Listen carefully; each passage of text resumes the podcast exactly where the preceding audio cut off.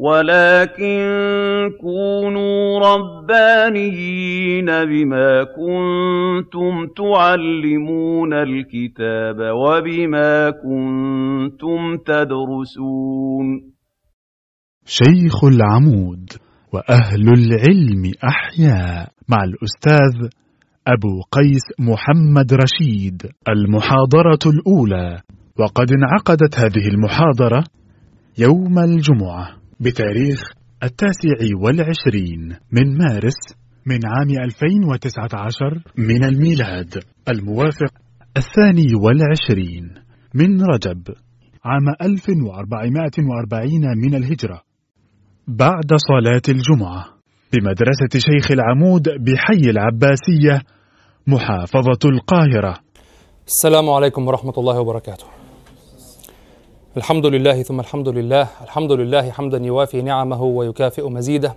لك الحمد ربنا كما ينبغي لجلال وجهك ولعظيم سلطانك. نحمدك ربنا لا نحصي ثناء عليك.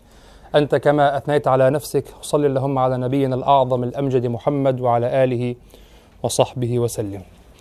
هذا هو مجلسنا الأول مع هذه القصيدة التي هي البردة. وكما نقل الإمام الباجوري رحمه الله تعالى شيخ الأزهر رحمه الله تعالى ورضي عنه نقل عن أهل العلم هكذا قال قال في شرحه قال قال أهل العلم قال حق هذه القصيدة أن تسمى البردة هي التي من حقها أن تسمى البردة. وأما قصيدة البوصيري فمن حقها أن تسمى البرأة وليس البردة. لماذا؟ لأن الذي خلع على النبي خلع الذي خلع عليه النبي صلى الله عليه وسلم بردته هو كعب بن زهير. ولما أراد البوصيري رحمه الله أن ينشئ قصيدته التي هي معروفة بيننا الآن بالبردة لم يقصد محاكاة البردة الأولى. يعني لم يفعل معها كما فعل أحمد شوقي مع بردة البوصيري أو قصة البوصيري فظهرت نهج البردة نهج يعني على نهج البردة على طريقة البردة. لم يقصد ذلك القصيدتان مختلفتان تماما كما سنعرف إن شاء الله. وإنما تسمى الأخرى بالبرأة قصيدة البوصيري بالبرأة لماذا؟ لما ذكروا فيها أنه كان قد أصيب بالفالج الفالج الذي هو كما يقول الشلل النصفي الذي يحدث بسبب تفضل الذي يحدث بسبب تخثر في الدم تجلط في الدم كما يسمى إحنا نسمى الجلطة في مصر نسميها الجلطة يحدث اعوجاج أو تعطل في شق من الوجه أو في شق هذا الوجه هذه بدايات يحدث تعطل في وظائف بعض أو في عضلات الجسم في جانب من الجوانب وكذا بسبب ماذا؟ بسبب جلطات في الدم تجلطات تخثرات في الدم تسد بعض العروق أو الشعيرات الموصلة التي يوصل المخ العقل الذي يوصل العقل أو المخ منها الدم إلى الأعضاء فيحدث شلل في هذه الجوانب. هذا المرض قديما كان يسمى الفالج. وكان مصيبة إذا قيل فلان هذا أصيب بالفالج؟ هذه مصيبة يعني. هنا الآن يوجد منها بعض العلاج يعني في القديم لم يوجد منها العلاج. يصيب بالفالج يعني يصيب بشلل وأعوجاج في شقه. واضح؟ فقالوا إن البوصيري رحمه الله تعالى ورضي عنه وجزاه خيرا أصيب بهذا الفالج فتشفع للنبي صلى الله عليه وسلم أو توسل للنبي صلى الله عليه وسلم أو بالنبي صلى الله عليه وسلم بأن ألف له هذه البردة فرأى النبي صلى الله عليه وسلم في المنام أو نحو ذلك وأنه مسح عليه كما قيل فشفي منها فقالوا هذا الأولى أن تسمى بالبرأة هذه القصيدة تسمى بالبرأة وقصيدة شوقي من حقها أن تسمى نهج البرأة وليس نهج البردة. واضح؟ أما قصيدة كعب بن زهير بنت سعاد فهي في الحقيقة قصيدة جاهلية. قصيدة جاهلية. بقطع النظر أنشدها قبل أن يذهب إلى النبي صلى الله عليه وسلم ليعلن إسلامه وتوبته وكذا أو أنشدها بعد أن ذهب واستقر كما سنرى الوجهين إن شاء الله. أنشدها بعد أن ذهب واستقر. هي في الحقيقة قصيدة قصيدة جاهلية. ولا تتعلق بها بردة البوصيري أو ما تعرف بردة البوصيري بوجه من الوجوه. ولذلك آثرت أن أشرح هذه القصيدة تابعة لمعلقة النابغة لماذا؟ لأنها اعتذارية جاهلية صرفة. وأما ما فيها من المعاني الإسلامية فليس من ذلك إلا أنه مدح النبي صلى الله عليه وسلم. بل هي قصيدة جاهلية تماما. ينشدها شخص جاهلي لمن يخاف منه ويخاف بطشه. هي بالضبط هكذا. أما قصيدة البوصيري وقصائد الصوفية بعامة والمدح النبوية بعامة فلا تعلق لها ببردة كعب. نعم الاعتذاريات جزء من جهة الفن من المدحات من المدحة. الاعتذاريات جزء من المدح ولكنه مدح خاص. ثم بعد ذلك هذا على الأخص مدح أو اعتذار جاهلي صرف. ولهذا إذا نظرنا من جهة الفن وجنبنا القضية القضية العاطفية أو كذا ومن ذكر في هذه القصيدة وهو النبي صلى الله عليه وسلم إذا جنبنا هذه الأمور ونظرنا إلى الأمر من جهة فنية بحتة ومن جهة دراسية بحتة هذه القصيدة لا تعلق لها بالمدائح النبوية. التي نعرفها حينما نقول مدائح نبوية. هذه القصائد الصوفية أو التي ينشدها المحبون وعلى رأسها طبعا بردة البوصيري أو ما تعرف بالبردة البوصيري فهذه القصيدة كما نقل الباجوري في شرحه الذي هو الإسعاد هو هذا الكتاب نقل في أوله أنها هي الأولى التي أن تسمى بالبردة. فقط. وأما قصيدة البوصيري تسمى بالبرأة وأنا أزيد على هذا وأقول والبوصيري لم يعتمد على بردة كعب أو على قصيدة كعب في في إنشاد قصيدته. لكن بعد البوصيري رحمه الله ورضي عنه الناس كلهم عالة عليه تقريبا. كلهم يسير على منهجه الآن توجد نهج البردة لأحمد شوقي بينهم قصائد ثم تأتي تأتي نهج, تأتي نهج البردة أيضا لتميم. واضح؟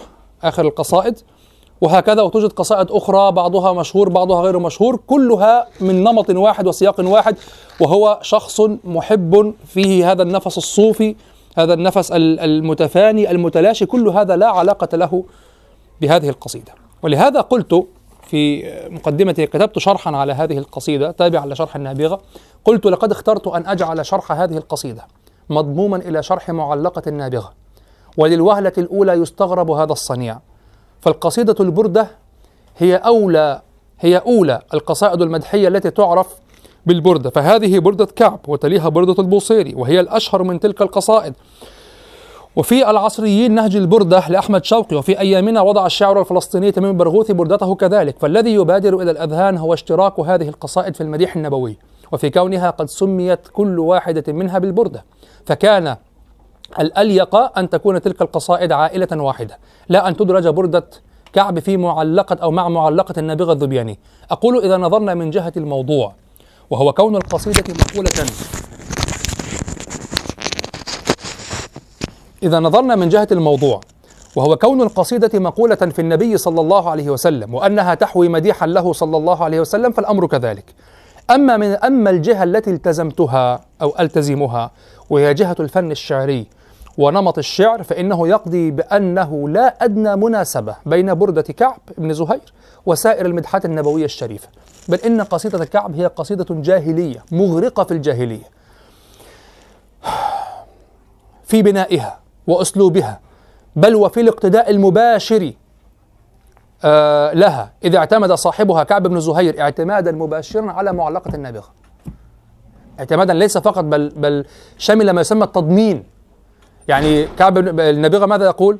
أنبئت أن أبا قابوس أوعدني ولا قرار على زأر من الأسد. قال كعب أنبئت أن رسول الله أوعدني والعفو عند رسول الله مأمول مهلا النبغة يقول مهلا فداء لك الأقوام كلهم وما أثمر من مال ومن ولدي زهير يقول مهلا هداك الذي أعطاك نافلة القرآن فيها مواعظ وتفصيل. فهو يقتدي بها حتى من جهة التضمين حتى من جهة العبارات. يأخذ العبارات ويضعها ويستعملها. مما يدل على أن قصيدة النابغة كانت نبراسا كانت قدوة في هذا الوقت. واضح؟ وما زالت طبعا. نعم. قلت إذا اعتمد صاحبها كعب بن زهير اعتمادا مباشرا على معلقة النابغة وضمن بعض عباراتها ثم هي أي قصيدة كعب اعتذارية. انتبهوا قصيدة اعتذارية وليست مدحة على طريقة بردة البوصيري وغيرها من المدائح النبوية. وتتبع بنية القصيدة المدحية الجاهلية أشد الاتباع بل إنها مع معلقة النابغة المثال الجاهلي المحتذى لقصيدة الاعتذار. إذا أردت الاعتذاريات عند الجاهليين قمتها أولها طبعا عند آه، عمرو بن قميء. لكن استقرت ونضجت في هذين الرجلين في النابغة وكعب بن زهير. وليس من الصواب في شيء أن توصف قصيدة كعب بأنها إسلامية أن بعض المشايخ يقول لا هذه قصيدة إسلامية. كذا يقول لي. وهم فضلاء طبعا وكذا كان عاطفة هنا دينية ليست علمية فنية. واضح؟ أقول وليس من الصواب في شيء أن توصف قصيدة كعب بأنها إسلامية لأنها في الاعتذار إلى النبي صلى الله عليه وسلم. فإن إسلامية القصيدة هي ظواهر فنية أو معنوية تتحقق في القصيدة ومجرد الاعتذار إلى النبي صلى الله عليه وسلم من رجل غير مسلم هو كعب إن كان قد أنشدها قبل الإسلام قبل أن يأتي أو بعد الإسلام. هو كعب بن زهير لا يجعل القصيدة إسلامية. فالقصيدة لم تتأثر تأثرا إسلاميا في الأسلوب ولم تتأثر تأثرا إسلاميا في المعنى وما كان صاحبها مسلما أصلا حين أنشأها. يعني قبل الإسلام إذا قلت إنها أنشأها قبل أن يذهب إلى النبي صلى الله عليه وسلم. والمدح فيها هو على طريقة مدح النعمان بن المنذر الذي مدحه به النابغة وكذلك لا يكفي أن يكون قائلها بعد مجيء الإسلام أن يكون قائلها قد قالها بعد مجيء الإسلام. أن يكون قالها بعد مجيء الإسلام لتكون قصيدة إسلامية. فإن تقسيم الشعر أستغفر الله أهلا وسهلا أهلا وسهلا فإن تقسيم الشعر إلى جاهلي ومخضرم وإسلامي ليس تقسيما زمانيا بحتا. آه انتبهوا إلى هذه القضية. آه نحن عندنا نرى تقسيمات تقسيمات الشعراء يقسمونه إلى جاهلي وإلى إسلامي وإلى إلى جاهلي ومخضرم وإسلامي. قالوا المخضرم هو الذي توسط بين العصرين. يعني شهد قطعة من الجاهلية وقطعة من الإسلام. خلاص؟ انتبهوا إلى هذا الأمر. القاعدة في العلوم في كل العلوم. إذا وجدت تقسيما فلا بد أن هناك فائدة تبنى على هذا التقسيم. هذه قاعدة. إذا وجدت شخصا يقسم بدون أن يبني أحكاما على التقسيم وقسم أشياء على وجه وهذا الوجه لا أثر له في اختلاف الأحكام فهذا بله بلى. النحويون لماذا قسموا إلى اسم وفعل وحرف؟ لأن الاسم له أحكامه التي تشمله والفعل له أحكامه التي تشمله والحرف كذلك. له أحكام التي تشمله. حتى أنهم قالوا ما يشبه الأسماء من الأفعال والأفعال من الأسماء ونقلوا أحكام وكذا والاسم الذي والاسم منه معرب ومبني لشبه من الحروف مدني. واضح كما قال ابن مالك. فترى الاسم يشبه الحرف فأخذ حكمه وكذا. لكنه على تقسيم يعني قسموا وجعلوا حرفا وجعلوا اسما. واضح؟ مثلا يقسمون نواقض الوضوء إلى أشياء خارجية وأشياء داخلية له أيضا تقسيم فائدة في الشرح. واضح؟ كل شيء كل تقسيم تجدونه لابد أن يبنى على على فائدة. فلما قسموا والفائدة لابد أن تتعلق أن تكون لائقة ومناسبة بالمجال الذي وقع فيه التقسيم. فلما آه قسموا الشعراء إلى إسلامي إلى جاهليين ومخضرمين وإسلاميين على أصول هذا على غرض هذا العلم نقد الشعر ونقد النص لابد أن يكون هذا التقسيم مناسبا لأحكامنا على القصائد. يعني لما نقول هذا الشاعر ليس جاهليا صرفا هذا الشاعر عاش جزءا من الإسلام وعاش جزءا قبله من الجاهلية. معناه أن هذا الحكم هذا التقسيم لابد أن يظهر له أثر في الحكم على كلامه. واضح؟ وهنا تعلمون أنه لا يليق. انظروا هذا من كما يقول في العلوم هناك ما آه، نضج واحترق ونضج ولم يحترق من العلوم وكذا هذا ما نضج وما احترق وما ما زال أخضر أصلا تماما. فقط تقسيمات زمنية شاعر جاهلي مخطيب ثم ماذا؟ نريد أن ننضجه حتى يحترق. نريد حتى هذا جيد أن يحترق بالمناسبة. هذا ممتاز. هذا قمة ال... واضح؟ طيب يعني ليس سيئا يعني. طيب آه كما قال بعض أهل العلم لن تكون إماما في علم إلا إذا علمت منه ما يفيد وما لا يفيد. يعني أن تبلغ حتى أن تعرف ما لا أثر له مباشر من كثرة إغراقك في هذا العلم. شخص يقف عند حدود المفيد فقط هكذا هذا ليس هو المتخصص ليس هو الذي يغرق في هذا العلم. المغرق في العلم سيتجاوز حده المفيد إلى حده غير المفيد. أو غير المؤثر. طيب. لما نظرنا إلى قضية جاهلي ومخضرم وإسلامي يعني شاعر عاش ومات في الجاهلية وشاعر عاش جزءا في الجاهلية وجزءا في الإسلام ومات في الإسلام وشاعر ولد في الإسلام ومات في الإسلام. إذا نظرنا إلى التقسيم الزماني البحت نرى أنه غير مفيد هو للأسف الجاري في كتب النقد نرى أنه غير مفيد في ماذا؟ في هذا التقسيم. لأن هذا التقسيم لا يراد منه إلا أن يبنى حكم عليه. ولهذا الأستاذ محمود شاكر رحمه الله أثنى كثيرا على صنيع محمد بن سلام الجمحي حينما قسم الشعراء إلى جاهليين وإسلاميين. وترى في الشعراء الجاهليين من عاشوا قطعة في الإسلام ومن الشعراء الإسلاميين من عاشوا قطعة في الجاهلية. واضح؟ ترون في أول الشعراء هكذا في آخر الشعراء الجاهليين في الطبقة الأخيرة والتاسعة في التاسعة والعاشرة من عاش جزءا في الجاهلية ثم أكمل في الإسلام. واضح؟ وبعد ذلك ترى في الإسلاميين أيضا من أدرك شيئا من الجاهلية وأثنى على صنيعه جدا. لكن على طريقة أستاذ محمود شاكر رحمه الله يثني على العمل ويشكر العمل ولكنه لا يعلل لا يبين. هذه طريقته. وهو أخبر بذلك هو يقول لست رجل تقعيد. يعني هو يتذوق ويشرح ويحاول أن يوصل لك ما يشعر به لكن ليس الذي يقتنص القاعدة ويضع لك الأصول. هذه ملكة أخرى. هو يعترف يقول ليست لي يعني. واضح؟ طيب لماذا أثنى على عمله؟ لأن محمد بن سلام الجمحي نظر إلى ماذا؟ نظر إلى كل شاعر ورأى ما غلب عليه وصنفه في من غلب عليه. يعني هذا شاعر جاهلي. طيب لماذا لم يجعل الأعشى الأعشى صاحب المعلقة؟ أدرك الإسلام ولم يسلم. ستقول لا لأنه لم يسلم. أقول لا الأخطل كان نصرانيا واسمه شاعر إسلامي. الأخطل الإسلامي لأنه عاش في الدولة الإسلامية دولة بني أمية. وكان من شعراء بني أمية ويخدم بني أمية. وهو شاعر نصراني من بني تغلب وكان متدينا أيضا جدا. على النصرانية يعني. واضح؟ فإذا ستقول لم يسلم هذا غير مؤثر. لماذا لم يعد شاعرا إسلاميا؟ لأن قضية دخول الزمن مجرد دخول الزمن غير مؤثرة. فهمتم؟ مع أنه ورد أنه مدح النبي صلى الله عليه وسلم بقصيدة وكذا وكان ينوي أن يسلم لكن وجد أنه سيحرم من متاع من الدنيا كثير فقال أؤجل وكذا فمات قبل أن يدرك الإسلام. حظ قدره. هكذا قدر له. واضح؟ طيب ولبيد بن ربيعة أيضا أدرك أدرك الإسلام ودخل في الإسلام. ولكن الأعشى مهما أنشأ شعرا بعد الإسلام أنشأه على طريقة الجاهليين ولم يخالط المسلمين ليقع التأثر بالمعاني الإسلامية. لبيد بن ربيعة لم ينشئ شعرا بعد الإسلام كما قيل عنه. ولو أنشأ شعرا بعد الإسلام لظهر أنه متأثر به وكذا ومتأثر بمعاني الإسلامية كحسان بن ثابت. إذا القضية الزمانية البحتة جاهلي ومخضرم وإسلامي غير مجدية. ليست هي اللائقة بهذا المقام. وإنما ينبغي أن نغوص أكثر في التقسيم. ونقول الميزان هنا أن يكون الشاعر المخضرم تعرض لأحوال أدت إلى اختلاف شعره بعد الإسلام عن شعره قبل الإسلام. هذا هو. حتى يكون التقسيم مفيدا.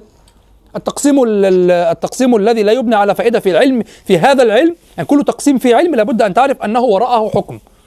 حينها يقسم أو ما تجد وينقسم كذا إلى كذا كذا من الأقسام. اعلم أن أحكامه ستختلف لو قسم بدون أحكام تتعلق بهذا التقسيم في هذا العلم فهذا بله بله و... ولغو والعلماء لا يفعلون هذا. أول ما ترى تقسيم اعلم أنهم يقسمون على أساس لأن نفس الشيء يمكنك أن تقسمه من وجهة أخرى صح؟ وهذه مشكلة الذي يقرأ في كل العلوم دون أن ي... في الكتب الطويلة دون أن يتأسس ويفهم روح كل علم. لأنه يرى الشيء الواحد مقسما في كل علم بعدة اختل... عدة اعتبارات. فتتداخل تحدث تقاطعات ثم تتفق الأسماء أسماء التقاسيم والتقاسيم مختلفة. لأن الشيء الواحد يمكن أن يقسم. هذا الكتاب سأقسمه لكم من حيث المادة التي صنع منها.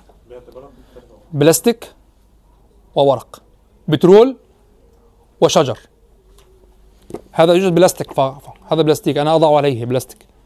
ثم شجر.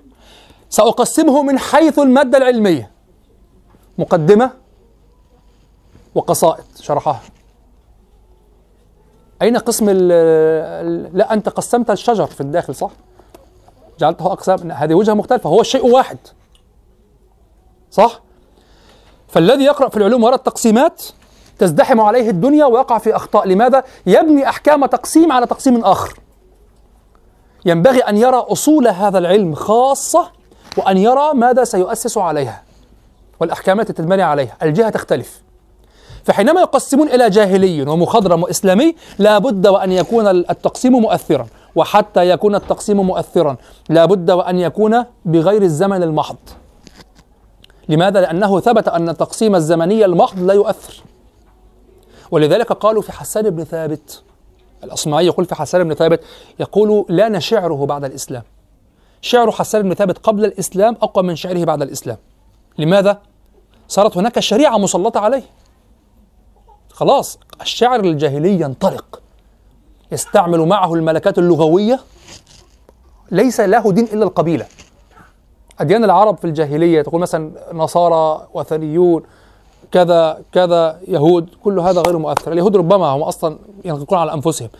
لكن كل الأديان أديان رسمية أشكال فقط. لكن لا تظهر في أنفسهم وفي أشعارهم وكذا وكذا. دين الشاعر الحقيقي هو القبيلة ونفسه. واضح؟ فينطلق بكل ما أوتي من قرائح وملكات لغوية يغذيه هذا الوقود هذه المشاعر هذا التأجج وهذه الرغبة القوية العارمة في إنشاء المعنى الذي يريد. والعرب كانوا دويلات. طالما هو في دو في دولته فهو آمن. يعني ليس هناك ما يحاسبه أو كذا إلا أن يخطئ في حق القبيلة. ولو أن شعره مع القبيلة سينطلق. يعني يهجو بني فلان أهجو وأعراض ونساء وكذا يهجو ويتعلق بالأعراض. وعادي ولو كذب. واضح؟ يعلمون أنه في الشعر نعم سأقول أنا أسبكم في الشعر هذا إنتاج فني. لا أقول إنكم فعلتم هذا حقا. بدليل أنه قد يعتذر قد يتصالحون فيغسلون القصائد الأولى بقصائد أخرى. هي حركة فنية. كان علم كما قال عمر بن الخطاب رضي الله عنه كان الشعر علم قوم لا علم لهم غيره كان علم يركزون فيه. واضح؟ فحسان بن ثابت رضي الله عنه شعره قبل الإسلام أقوى من شعره بعد الإسلام. شعره قبل الإسلام أقوى من شعره الإسلام. لماذا؟ كما قلت صار هناك رقيب يعني مثلا لما أراد أن يهجو قريشا كيف سيتعرض للأنساب مطلقا؟ شكرا جزاك الله خير كيف سيتعرض للأنساب مطلقا هكذا؟ والنبي صلى الله عليه وسلم من قريش. مع أنه ثبت في صحيح مسلم أهجوا قريشا فإنه أشد عليهم من ضرب بالنبل أو من رشق بالنبل. إن عندهم دم يشعرون. ما لكش اشتمها ما بتلزقش. لا عند العرب تلزق. أهجوا قريشا فإنه النبي صلى الله عليه وسلم هكذا يقول في حديث صحيح أهجوا قريشا فإنه أشد عليهم من ضرب أو من رشق بالنبل. وأرسل حسان بن ثابت إلى أبي بكر الصديق ليخلص له نسب النبي صلى الله عليه وسلم لأنه سيوجعهم في بعض أنسابهم. قال هو عالم بأنساب العرب. اذهب إليه يخلص لك نسبي. وفي رواية أو في بعض النسخ يلخص لك نسبي. يعني والمعنى في الأخير واحد يعني يميز لك نسبي بعيدا حتى تصب جام غضبك هنا. وفي الأخير حتى وهو يصب هنا لن يستطيع أن يعمم غضبه. لماذا؟ في الأخير هم لحم ودم النبي صلى الله عليه وسلم مع كفرهم. فلن يستطيع أن ينطل أن يقول إنهم أناس يعني آه خسيسون وضيعون بخلاء. تبول أمهم على النار إذا أقبل الضيف وكذا. لن يستطيع أن يقول هذا كما قيل في بعض الناس. لن يستطيع. لماذا؟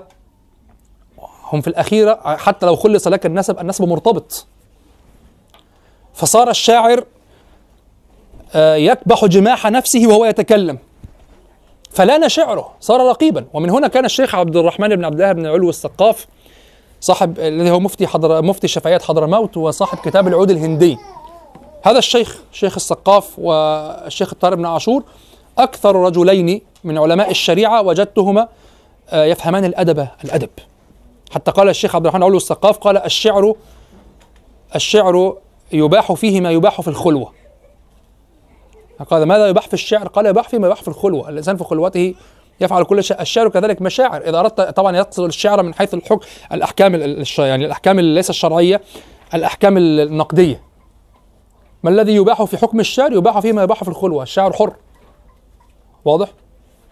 الشيخ السقاف آه يعلل ضعف شعر الصحابة بهذا الأمر الشيخ الثقافي يعلل ضعف شعر الصحابة بهذا الأمر يعلل الضعف لماذا؟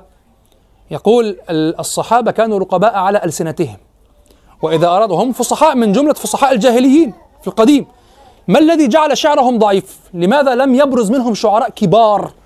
وإن كان بعضهم يحب الشعر كعمر بن الخطاب لماذا يحترزون في الشعر وكذا؟ فصاروا في الجملة غير شعراء أو غير فحول. مع لهم شعر ولهم دواوين لكن صاروا في الجملة غير فحول. لماذا؟ وتميز منهم فقط أفراد. لماذا؟ قال لأنهم رقباء على ألسنتهم. وكلما يأتيك المعنى ينبغي إذا أتاك المعنى أن تؤيده القريحة. فإذا سلط عليه الرقيب عطله. خلاص برد الأمر. فسيخرج الشعر ضعيفا. أو ذهب الغرض خلاص وهدأت النفس. هذا الوقود فتر فعلل ذلك بذلك. طيب نأتي إلى آه كعب بن زهير. فالبعض يقول إنه إنها قصيدة إسلامية. لو كان يقصد بأنها إسلامية أنها قيلت بعد الإسلام فهذا قد علمتم أنها غير مؤثر. شرحت لكم الآن يعني يعتبر درسا كاملا في هذا الأمر.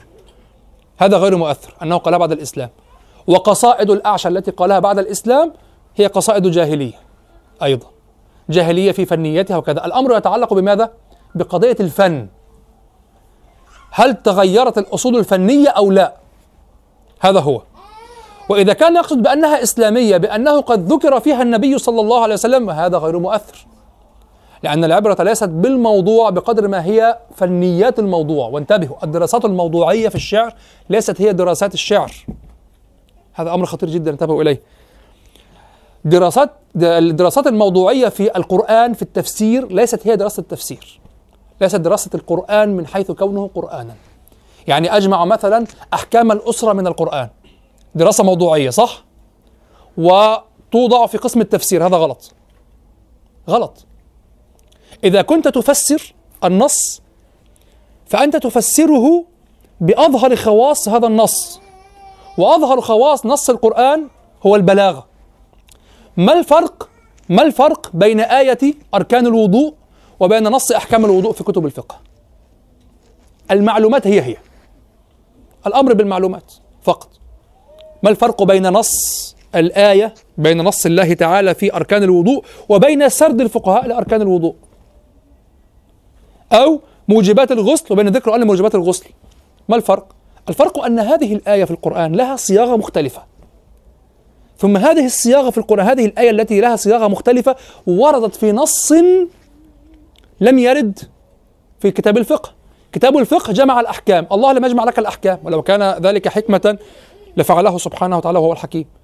لكنه فرق لك الأحكام في صور.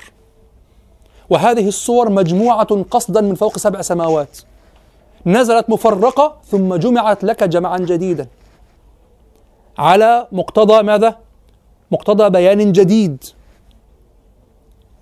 كان وهذا متفق عليه كان جبريل يأتي للنبي صلى الله عليه وسلم بالوحي الجديد ويقول ضعه في مكان بعد كذا وكذا من سورة كذا. حتى تكتمل الصورة. فهذا من وجوه إعجاز القرآن أن أغلبه نزل مفرقا أو كثير منه نزل مفرقا. ومع هذا فهو فهو بهذه اللحمة في السورة. تنزع الآية تعمل عملها في أحكامها المباشرة. التي نزلت لواقعة العين التي لها حكم العموم. ولكن بعد ذلك هذا النص وضع في عمل آخر تجاوزا تجاوزا أقول عمل فني. يقابل القصيدة هو اسمه السورة. وفيه فواصل تقابل تقابل القوافي. وفيه آيات تقابل الأبيات. وضع في هذا العمل الإلهي لينسجم معه بموضوعه بتركيبه بكلامه بفاصلته. التي تساوي القافية في الشعر. بفاصلته إما المطابقة وإما القريبة. إما من حروف من عائلة قريبة أو من حرف المطابق. فهذا هذه الدراسة الموضوعية ليست تفسيرا لأنك أول شيء أنت جنبت قضية البلاغة القرآنية. البلاغة القرآنية تقتضي أن تأخذ هذه الآية في هذه الصورة وأن تدرس الصورة مستقلة. هذه البلاغة القرآنية بلاغة الصورة القرآنية. واضح؟ فلو قلت إنه ذكر النبي صلى الله عليه وسلم أقول لك هذا غير مؤثر لأن العبرة كيف ذكر النبي صلى الله عليه وسلم. ولذلك نقول في اعتذارية النابغة نقول اعتذارية جاهلية لا نقول قصيدة عراقية نعمانية حرانية لا نقول. هي في الأخير اعتذارية. ذكر من ذكر فيها هي اعتذارية. واضح؟ ومدحه للغساسنة مدحية قصيدة مدح. لماذا مدح أقواما بها على صيغة معينة هي صيغة المدح الجاهلية من الذي ذكر فيها؟ هذا غير مؤثر. فمجرد ذكر النبي صلى الله عليه وسلم فيها لا يجعلها قصيدة إسلامية. لأن مفهوم القصيدة الإسلامية حينما يطلق عندنا أن تأخذ صورا وظواهر فنية إسلامية في في محتواها وهذا غير موجود في هذه القصيدة. القصيدة جاهلية بحتة. الذين تأخروا يعني ضرهم هذا كثيرا في الحقيقة. الجلوس يشهدون صح؟ بعد أول دقيقتين بالمناسبة وقع الضرر. أنا نبهت على هذا. طيب. ثم قلت في شأن هذه القصيدة حول ما حول صياغتها التي جاءت عليها وما ينبني على هذا وما أثر به ذلك في البعض قلت جاءت هذه القصيدة على ما تقرر في بنية القصيدة المدحية الاعتذارية من المقدمة الطلالية أو النسيب. الآن أنتم تدرسون على علم بالمناسبة. درستم قصيدة النابغة وعلمتم محتواها وكيف بناها وكيف أسسها. تدرسون الآن على علم. لو أنكم درستم هذه القصيدة مضمومة إلى البردة ستصبغ بغير صبغتها. هذه قصيدة جاهلية من شخص خائف أكثر من أن يكون محبا. هو جاء مرتعدا. شخص خائف. قبل أن يأتي إلى النبي صلى الله عليه وسلم حاول أن يستجير بقومه بني مزينة. بمزنيين ولكنهم قالوا له خلاص ظهر هذا الرجل ولا نستطيع أن نحميك منه انتهى. فجاء. هو يأتي خائفا أصلا. فتصور هذا التصور كما نقول الطوباوي يعني أو التصور النموذجي و لا أقول أحسن الظن أحسن الظن واجب لكن تصور أن كعب بن زهير جاء وقلبه مليء بالإيمان إلى آخره على القمة. وأنه كذا صدفة بعد الخوف بعد أن حاول أن يستجير بالأقوام ولم يجيروه لماذا نكون واقعيين؟ هو هناك من يحسن إسلامه وحسن إسلامه. كيف أسلم حمزة؟ عم النبي صلى الله عليه وسلم. عصبية. عصبية. كيف يضرب ابن عمي؟ وأنا على دينه وأنا على دين طب أنا على دين أنا لم أكن مع فلان وأنت أذيته وكذا طب أنا على ما هو عليه. هكذا. وهذا يدلكم على شيء آخر له مساس بقضية العقيدة وهو أن الفطرة هي الأصل. وأنه إذا قال وأنا على دينه وأنا معك وكذا لا نقول هذا يعني يفعله تنزلا فقط للعصبية لا هذا أيضا الأصل أنه يمس الفطرة. فكأنك كنت تعاند الفطرة وسلمت لها الآن. فلذلك يقبل. لأن الأصل أنك موحد في فطرتك. هذا هو الأصل. لا أتخيل أنا لا أتخيل الملحد كيف يفكر أصلا. أتأمل كثيرا وحدي لا أتخيل الملحد كيف يفكر يتخيل نفسه شيء في الكون هكذا كده. أنت تشعر بروح الله في نفسك أصلا. أنت عقلك مخلوق على أن يفكر باتصاله بقوى عليا. هذا عندي من كثرة التفكير فيه صار أقرب إلي من علم الكلام. ودرست علم الكلام والتوحيد وحفظت الخريطة والجوهرة لكن هذا أقرب إلي من علم الكلام. تشعر يقينا بروح الإله في نفسك. أنت لا يمكنك وأنت تفكر روح لا تسيطر عليك أصلا. أنت مخلوق من روح أنت مبثوثة فيك روح الإله. لا يمكنك أن تفكر أنك ستسقط بعد ذلك كل القيم وكل المبادئ من نفسك. صح؟ إذا قلت لا إله وكذا من أين تكتسب مبدأ الأخلاق وتكتسب مبدأ الإيثار والمراعاة وكذا وكذا؟ يعني هذا الملحد على أي شيء. طب ينظم حياة لماذا ينظم حياته؟ يقول لا لتنظيم الحياة والعدل لإقامة الحياة. طب لماذا تقيم الحياة أصلا؟ ما تنتحر ريح نفسك. يعني احسب كمية الوجع التي تراها الألم التي تراها في الحياة مع الألم الطعنة التي تطعن بها نفسك أو السم أو كذا وترى أنك تكسب لو مت يعني. صح؟ لكن لا الأصل هو الفطرة. ولهذا لما جاء كعب بن زهير إلى النبي صلى الله عليه وسلم وعرض عليه كان خائفا بالأصل. بعد ذلك حسن إسلامه ومن قبل قبلت توبته لأنها توافق الفطرة وكذا هذا شيء آخر هذا هذا صواب وهذا صحيح. ومن يسلم عصبية كحمزة بن عبد المطلب وكذا. وفي الأخير هذا يوافق الفطرة فهو يدخل في محضن الإسلام إجمالا. ثم يحسن إسلامه. عندنا المؤلفة قلوبهم. هل المؤلفة قلوبهم هذا نفاق؟ لا. كلمة المؤلفة قلوبهم الذين كانوا يعطوا يعطون لأجل أن يدخلوا في الإسلام. فالبعض يظن يعني أنت مقابل أن تشهد الشهادة خذ فلوس. هذا غباء. هذا يصلح مع الأديان الأخرى غير الإسلام. يصلح مع النصرانية يصلح مع اليهودية يصلح مع الأديان غير المقنعة. أما دين الإسلام الدين الوحيد الذي إذا ألفت قلبك عليه فأنا أعلم أنه أنك قلبك تخاطبه الفطرة بالدخول في هذا الدين ولكن هناك أشياء أنا سأحاول أن أؤلف قلبك منها من خلالها. واضح؟ عم النبي صلى الله عليه وسلم لم يكن معاندا وكان يعلم أنه على الحق. بل اليهود يعترفون أنه, أنه على الحق. لكن أمور دنيوية أمور سيادية أمور كذا تمنعهم صح؟ والقرشيون كان يعلم كان بعضهم يعلم أنه على الحق على الأقل بعضهم. يمكنه أن يقولوا أن اليهود أن اليهودية والنصرانية أيضا هي الفطرة؟ وأنهم بي- أنا الآن أخاطب مسلمين أنا لا أقيم حجة أنا أخاطب مسلمين. وأخاطب من يجدون في أنفسهم وأخاطب وأخاطبهم بما أجده أنا في نفسي. نعم أنا هنا آه متحكم. تعسف. دين الإسلام هو الدين الوحيد. الذي يخاطب هذا شيء أجده في نفسي وليس ليس ذنبي إن لم أكن قادرا بالتمام على التعبير عنه لغويا لكن أنا أجد في الإسلام أنه الفطرة وفي عبادة إله واحد أرى أن عقلي شكل ليس لعادة لا بل أنا حاولت أن أحارب هذه العادة أصلا وما وما وما ولدت فيه وعشت فيه. دين الإسلام يفكر في قوة واحدة كبيرة خلقته تجعله على طريقة حتى علم الكلام مع نفسه ليس ظاهرا.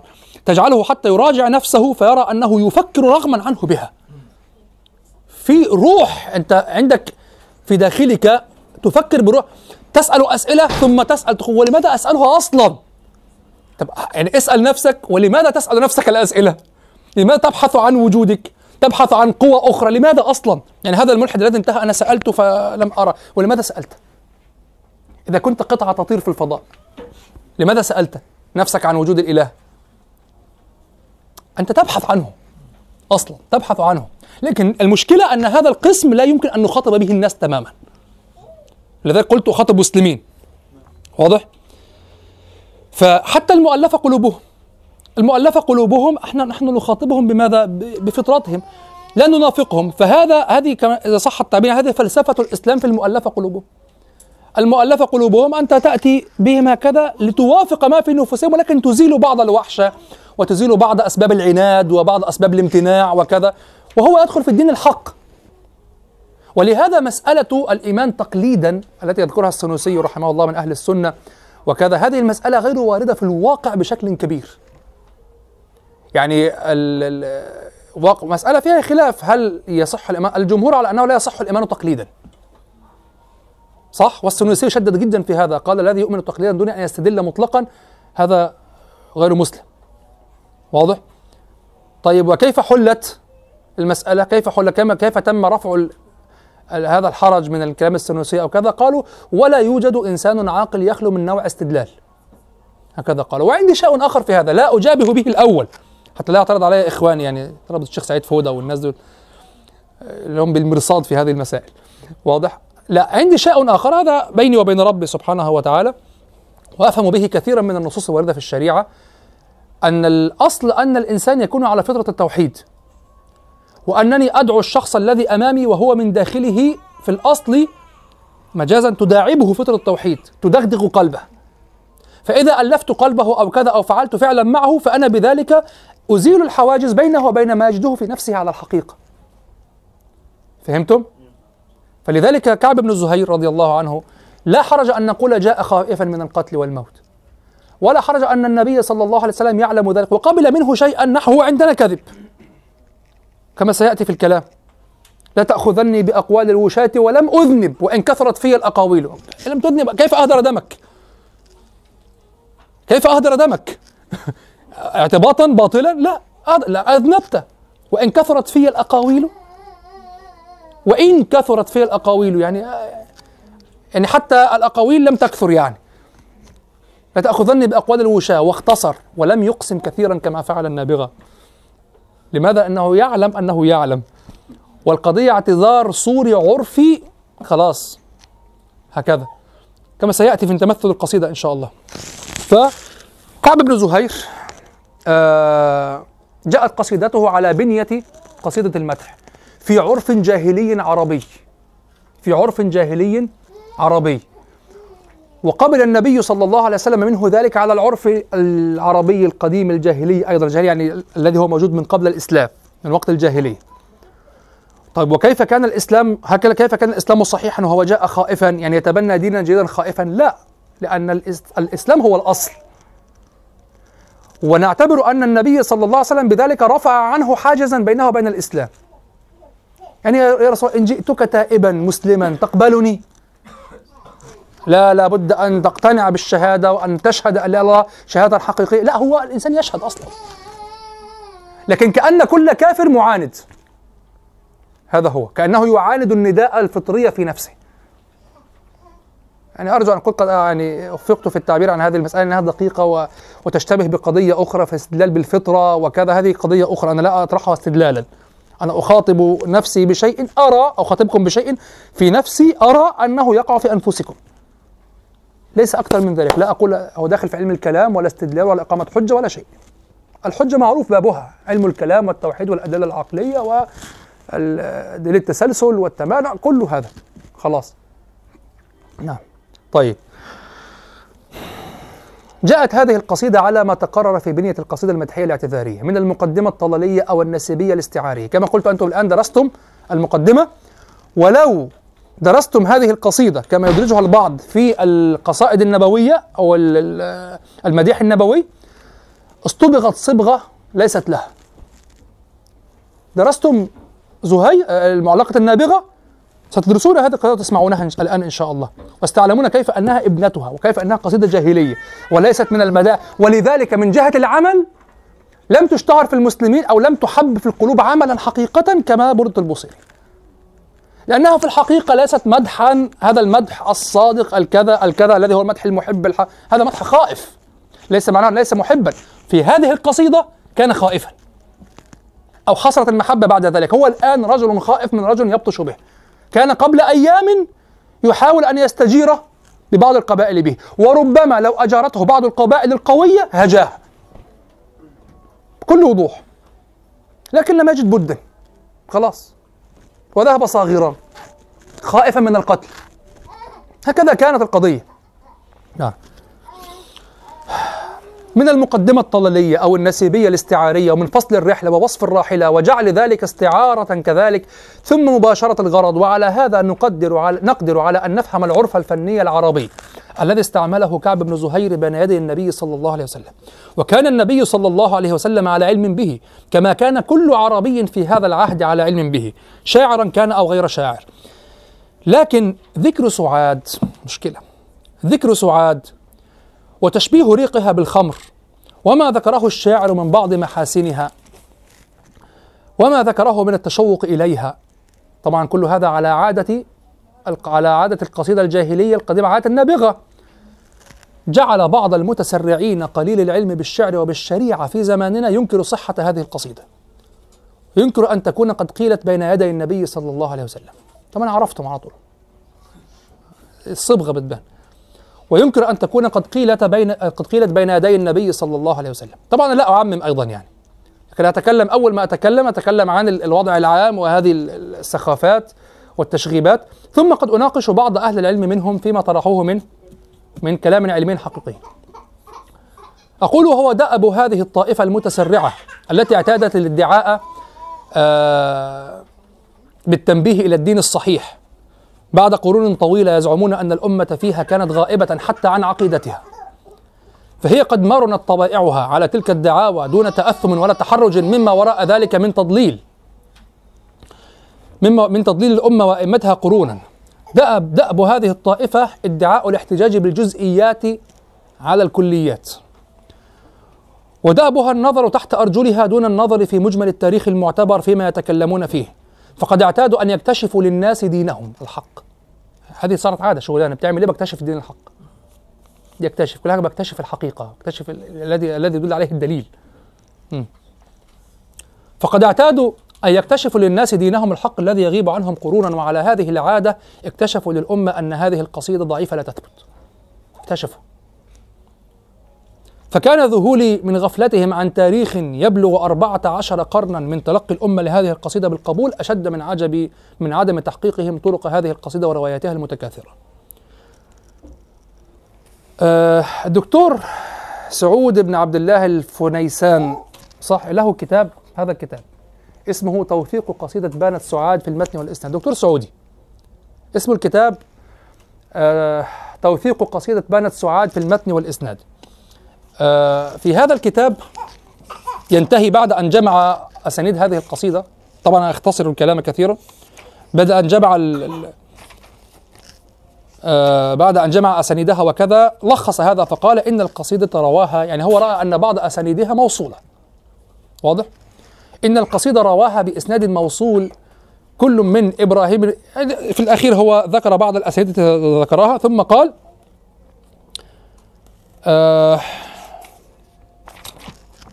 نعم. ثم قال وعليه أقول إن قصيدة بانت سعاد صحيحة ثابتة. إن لم تكن بالإسناد الموصول كما عند بعض العلماء فبالإسناد المرسل.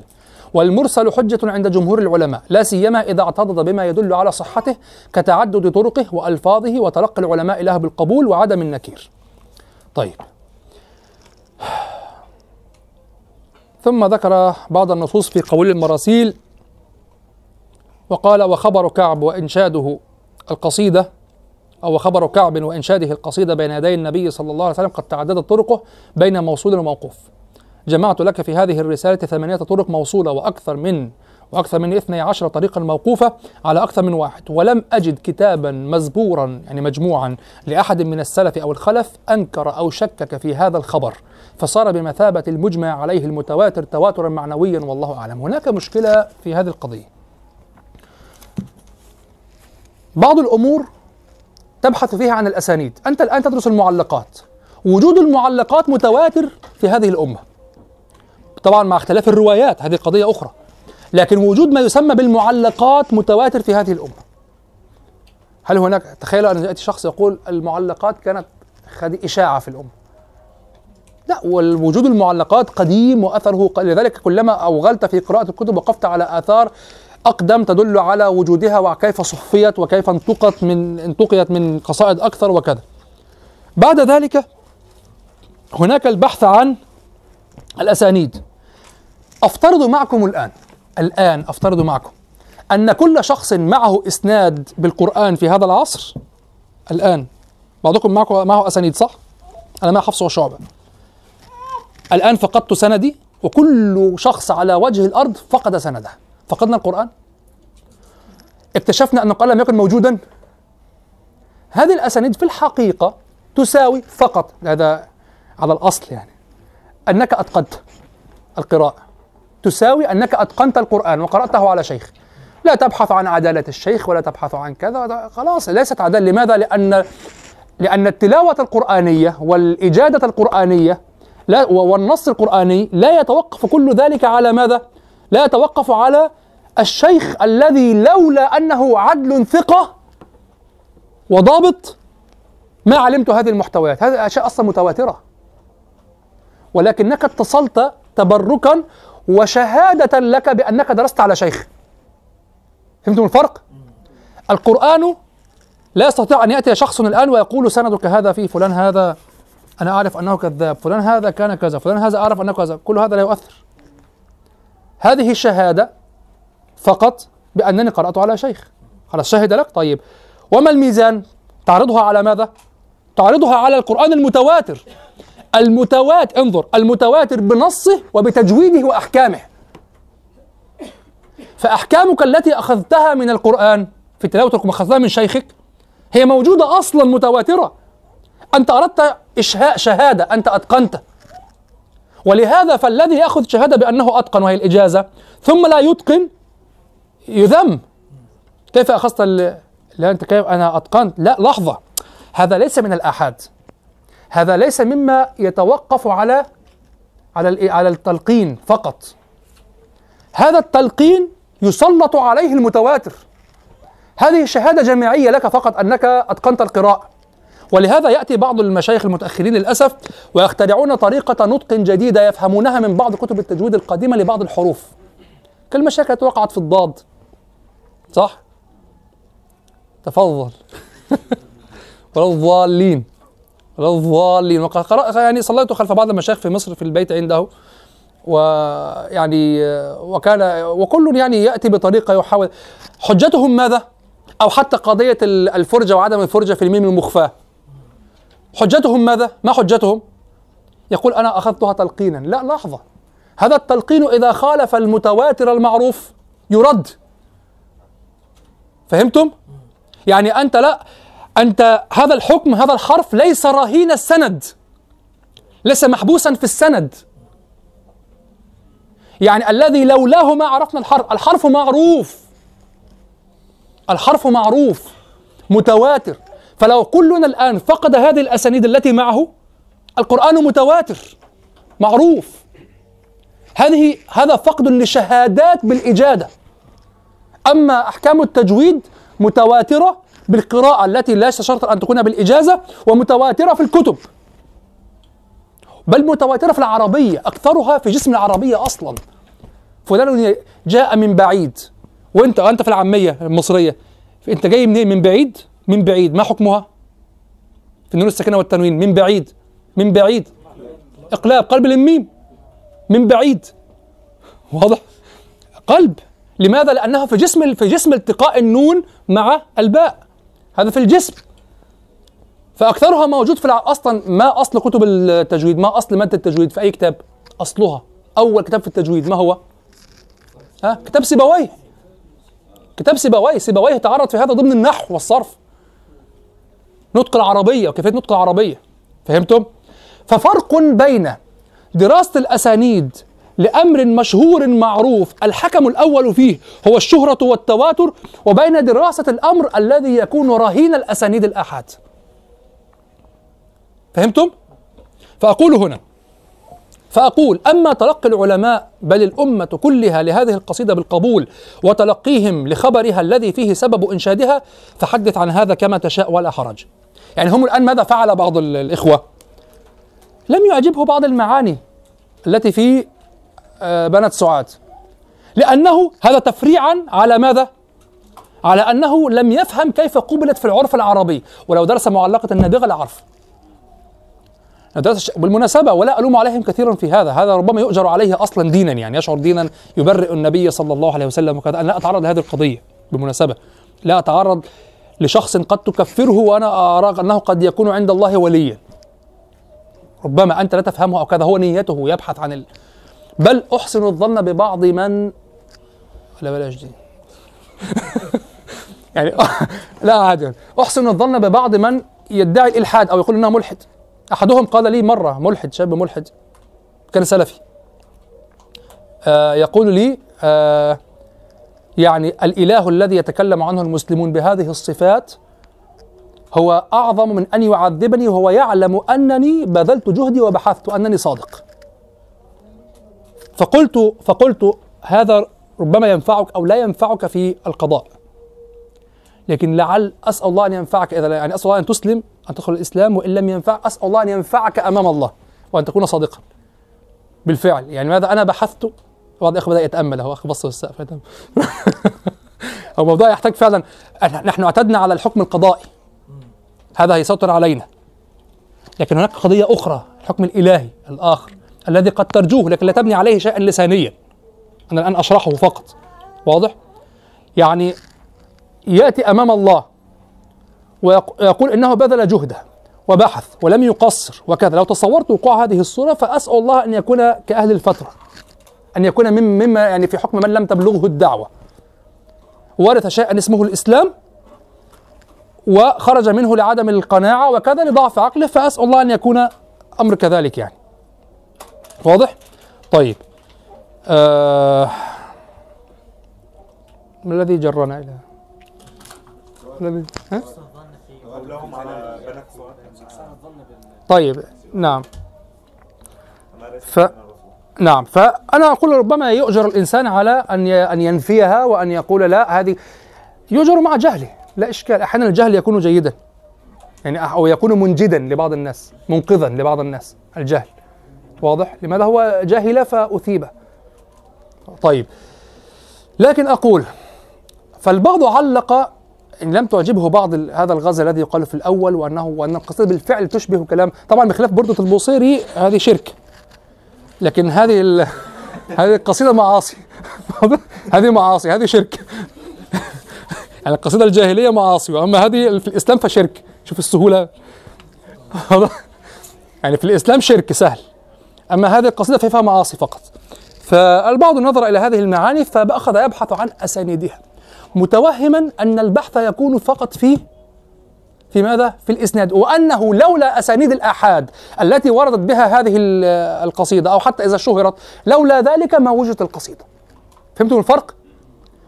طيب وكيف يتسق هذا مع ما ما نراه على أسئلة العلماء الكبار كابن حجر العسقلاني وغيره من الجزم بهذه القصيدة؟ سيأتي. أقول فقصيدة تنتشر في الأمة هذا. طبعا أختصر كثيرا. أنتم إذا قرأتم حول القصيدة وفي كتب أهل العلم وابن حجر وكثير من المحدثين يجزمون بها وبالواقعة. تفهمون؟ لأن الأمر لا يدرس بالأسانيد. وسأورد كلاما سأورد كلاما الآن للبعض من تناقض كلامه. طيب. فقصيدة تنتشر أو. آه، تنتشر في الأمة هذا الانتشار ويشهد خبرها ويشتهر خبره هذا الاشتهار منذ عهد الصحابة وعلى طول هذه القرون التي هي عمر الإسلام حتى عصرنا وعمر العلم في أمة الإسلام وعمر ال- البيان في أمة الإسلام والتحقيق ويذكرها حتى يعني عمر العلم والبيان والشرح وتحقيق الأسانيد وكذا. ويشرحها العلماء كافة فلا يكونون على جهل بها ويتناقلونها وفيهم أئمة الحديث المتفق على أئمتهم بل فيهم الحافظ ابن حجر العسقلاني وتظل القصيدة على هذه الحال طيلة هذه القرون. دون أن يقول فيها واحد من الأئمة بشيء في شأنها ثم يأتي الآن في عصرنا هؤلاء المنقذون ليقولوا إنها لا تصح أليس هذا هو عين إساءة الظن بهذه الأمة وأئمتها؟ يعني فرق بين أن تقول لم يتكلم فيها الكثيرون. أرجع لكن تش- تشتهر ويتحدثون فيها. وإذا ضعف بعضهم شيئا منها ضعف أسانيد. يقول لك لم أقف لها على إسناد أو لم أقف على أسانيدها يعني الآحاد ليس على اشتهارها وتواترها. واضح؟ دون أن يقول فيها واحد من الأئمة بشيء في شأنها ثم يأتي الآن في عصرنا هؤلاء المنقذون ليقولوا إنها لا تصح أليس هذا هو عين إساءة الظن بهذه الأمة وأئمتها؟ وهو عين. وهو كذلك عين اتهامها في دينها وأمانتها، لقد كان تواتر خبر هذه القصيدة في الأمة وتناقل الأجيال له فوق تحقيق آحاد الأسانيد الكثيرة التي وردت بها هذه القصيدة، حتى لو صححت منها بعض الطرق، ولهذا تداولها أئمة الحديث بروايته، لو أنك الآن سندك في القرآن صح اتصاله بنقل العدل الضابط عن مثله هكذا يعرفون الحديث الصحيح صح؟ اتصال السند بعقل بنقل العدل الضابط عن مثله إلى منتهاه من غير شذوذ ولا علة، فإذا صح أنك قرأت القرآن وأخذت الإسناد واتصل إسنادك بنقل العدل الضابط عن مثله إلى منتهاه إلى النبي صلى الله عليه وسلم. ولم تخطئ. هل هذا يزيد القرآن صحة؟ ولو انقطعت كل الأسانيد. لأن هذه الأسانيد مدعومة في بيئة تواترية، فهمتم هذا؟ وبهذا تردون على بعض ال بعض ال- ال- المسيحيين المصريين بعض المسيحيين المصريين نصارى صنعوا آه، هذا على لهم موقع اسمه الأقباط اليوم أو أقباط قادمون أو ق- شيء هكذا يعني لا ادري يعني أفعال هكذا دينية يعني. المهم آه، أخذوا يأخ- أخذوا مخطوطات المصاحف القديمة المصاحف القديمة المخطوطات القديمة المكتشفة القديمة سواء في مسجد صنعاء أو في المصاحف أو في مصحف عثمان الموجود الآن في دار الكتب في خزانة. أخذوا بعض الصور. طبعا هذا مصحف صور ونشر في برامج. فأخذوا يخرجون بعض الأخطاء في الكتابة. فكان جوابي هي أخطاء. كيف؟ أليست هذه المخطوطات هي ترجع إليها؟ لا. هذه المخطوطة نفسها ترجع إلى قرآن متواتر أكبر منها. هذا خطأ كتابي في مصحف. بس صححه. الواجب تصحيحه لا تعتبره اثرا. صح صحوا عليه هات مصحف من هنا. هات مصحف من أي ظرف هذا هذا المتواتر. هذا المتواتر والمؤرشف. تعرفون في كتب رسوم ك- ك- كتاب ابو عمرو الداني وتلميذه وكذا الكتب التي آه، دونت فيها في القرن الثالث والرابع دونت فيها آه، دونت فيها رسوم المصاحف. في آخر المصحف ترون كتب هذا الكتاب على وفق كذا وكذا وكذا. مصاحف الأمصار الخمسة التي أرسلها عثمان بن عفان رضي الله عنه إلى الأمصار أصحاب كل مصر قاموا بتدوين رسم هذا المصحف في كتاب في كتاب. يعني قالوا هكذا وهذه الكلمة العالمين كتبت بدون ألف. وكذا وكذا وكذا. في مصحف آخر ربما تكتب بألف. لتوافق قراءة أخرى. فلنفترض مثلا مثلا ليس هو الواقع. مالك مالك يوم الدين. كتبت ملك ومالك. مثلا واضح؟ مالك لتوافق القراءة مالك وملك بدون ألف لتوافق القراءة. فالذين يقرؤون من رسم كتب ملك طبعا قلت هذا مثال ليس صحيحا الذين يقرؤونها في كل المصاحف ملك بدون ألف. لكن فلنفترض أنها كذلك. فلأنها مثال سهل. فإذا قلنا ملك إذا افترضنا أنها موجودة في بعض الم... الذي يقرأ من مصحف يقرأ على رواية مالك ويقرأ من مصحف رسم على ملك سيضعون له ألفا خنجرية صغيرة بعد الميم فوقها فوق ذيلها صح؟ لماذا ليقرأها مالك؟ فهمتم؟ هذه الألف هذه من علامات الترقيم ليست من جسم الكلام فهذا أيضا دون ومتداول متواتر على طول العصور فالمصاحف المنسوخة عن المصاحف الأمهات موجودة هي المتواترة بين أيدينا الآن ثم هي مكتوبة لها أرشيف. فهمتم؟ يعني هذا هذا الكتاب لأبي عمرو الداني أو غيره الذي كتب عن مصحف المدينة. يوافق ما في مصحف المدينة. فالمصحف متواتر مكتوبا متواتر مقروءا متواتر تسجيلا في هذا الكتاب. ثم يأتي الحمار ويقول لك المصحف فيه أخطاء فما أدراك أن مصحفك ليس فيه أخطاء. هذا المصحف فيه خطأ صح؟ صحح. خلاص. لماذا هناك قرآن أعلى متواتر مكتوب هذا المصحف الذي فيه خطأ يقابله في هذا العصر ألف مصحف ليس فيه خطأ يقابله هذا الذي دون في الأرشيف وليس فيه خطأ فهمتم؟ بل ربما كاتب المصحف كتبه على النطق ليسهل للصبيان أو كتبه على النطق ليسهل لنفسه ليفهم أن القراءة كذلك هناك رسم مصحف على غير ذلك كما لو كتب مالك بالألف فهمتم؟ فهذه القضية مهمة جدا جدا جدا جدا أن تفهموها. ففرق بين الشيء الذي ينقل متواترا وحادثا وكذا وبين الذي يكون معلقا فقط على أسانيد. بنت سعاد ليست معلقة على الأسانيد ولهذا لم يتكلم العلماء فيها وجزموا بالكلام فيها. انظر. لقد كان تواتر خبر هذه القصيدة في الأمة وتناقل الأجيال له. فوق تحقيق آحاد الأسانيد الكثيرة التي وردت بها هذه القصيدة. ولهذا تداولها أئمة الحديث أصحاب النقد. ولهذا تداولها أئمة نحن نعرف أنهم حتى يعلقون ولو نافلة على الكلام. ولهذا تداولها أئمة الحديث بروايتها ولم يعاملوها معاملة الخبر الذي يحتاج إلى تحقيق أسانيده الآحاد ليقفوا على صحته من عدمها لقد توارث المسلمون خبرها منذ العهد الأول وفي هذه الشهرة المتوارثة تلقوا القصيدة فلم يقفوا على أسانيدها الكثيرة بالتحقيق لأنها ليست مما يدخل في هذا الباب أصلا. يعني ليست مما يصحح بالأسانيد. تفضل. مهم. لا. يعني فهمتوا أخوكم يقول هل هناك علوم تحقق بالتواتر وعلوم تحقق بالأسانيد؟ التواتر طبعا من شرط التواتر أن يكون لخبر. وليس أنه في مسألة اجتهادية أو كذا. التواتر هو أن يق... أن يأتي خبر أن يكون هناك خبر في أي باب من الأبواب في أي علم من العلوم. هذا الخبر إما أن يكون في حديث النبي صلى الله عليه وسلم طب أنت سافرت أمريكا؟ طب حد ما سافرش أمريكا؟ مين ما سافرش أمريكا؟ ما سافرش أمريكا صح؟ أمريكا كذبة وحقيقة. أنت رأيتها ضرورة. نزلت على أرضها فأنت تجزم. لكنك آحاد بالمناسبة. يعني لو قلت أنا أعرف بوجود أمريكا قد لا تصدق. لكن وجود أمريكا حقيقة كيف؟ تواتر. قبل أن تكتشف لم يكن أحد يعلم بها لم تكن متواترة العلم بها. ربما يكذب من يكتشفها. الآن وجود أمريكا مع أنه يوجد احتمال في الخطأ في الوسائل وكذا لكن هذا الاحتمال غير وارد. ولذلك يقولون يستحيل التواطؤ على الكذب. ولهذا بعض العلماء يحاول أن يحدد بالأعداد. وبعض المحققين يقول لا ينبغي أن يرجع في هذا إلى القطر أو المصر أو العصر أو كذا وينظر ما هو العدد الذي يستحيل تواطؤهم على الكذب. يستحيل في العادة حتى يكون كلمة في العادة نعم. فالفكرة هنا ماذا؟ التواتر أي خبر يتعلق به علم يستحيل أن يقع فيه الكذب. لما نرى خبر هذه القصيدة في الكتب وفي الأعصار وهناك قرائن عليه كذلك. هناك قضية أخرى هي قضية القرائن. يعني أن يذكره عالم وعالم وعالم وكلهم أئمة حديث كبار. ولذلك قلت لكم أنا أختزل الكلام. يذكروا أئمة حديث كبار جدا ويذكرونه جزما.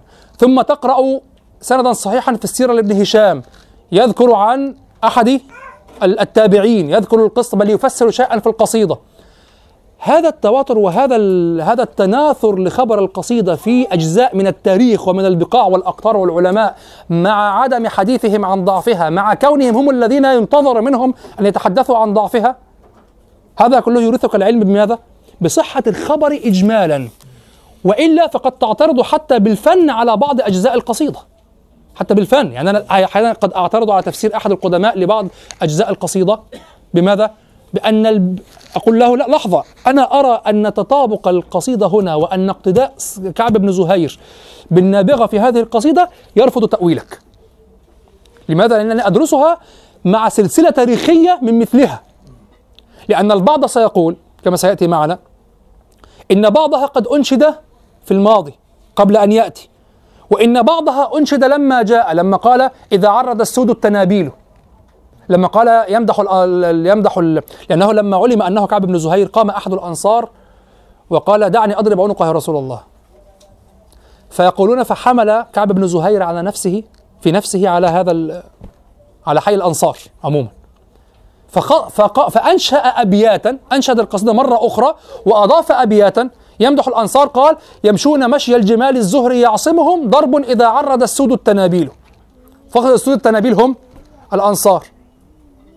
هذا التفسير يرفضه ترفضه القصيدة ترفضه القصيدة ويرفضه السياق. وأما أنه مدح الأنصار فقط نعم عصبية هو يمدح النبي وهذا دليل على جاهلية القصيدة لا يمدح من جهة الإيمان. في فتية من قريش قال طب وأين الأوس والخزرج؟ لا أنا أمدح رجلا من قريش الآن. القصيدة جاهلية تماما. طيب.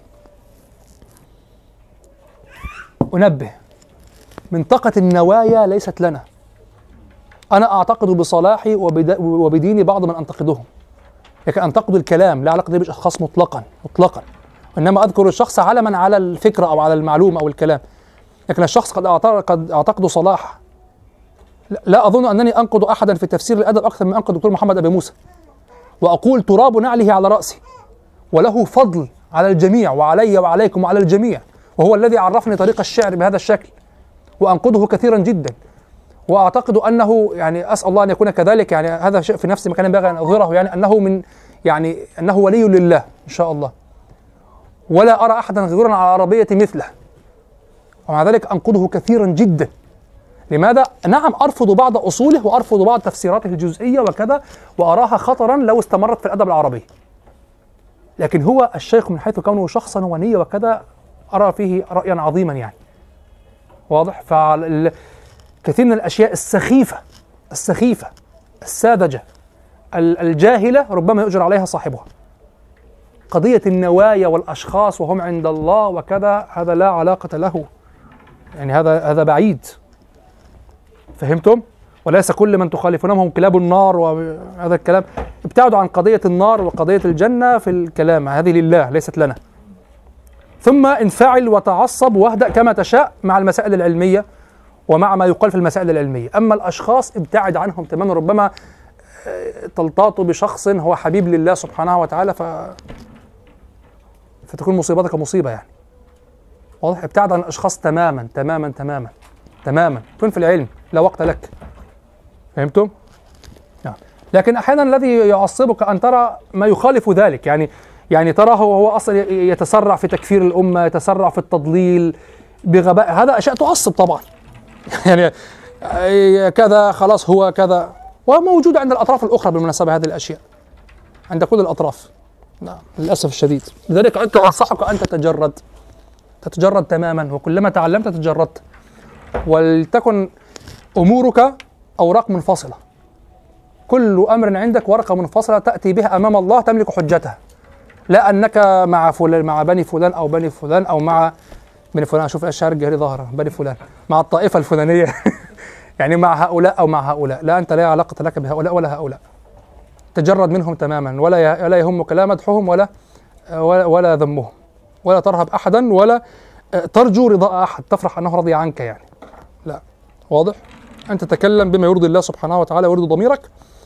ولا تعبأ بعد ذلك. وهذا لن يكون لك إلا أن تستقل شخصيتك أن تكون لك عندك قوة في الشخصية ليست تبعية وهذا صعب على الجماهير في العموم. هذا سيكون للقلة من الناس. أن تتجرد شخصيتك أن تكون قوية الشخصية غير تابع لأحد.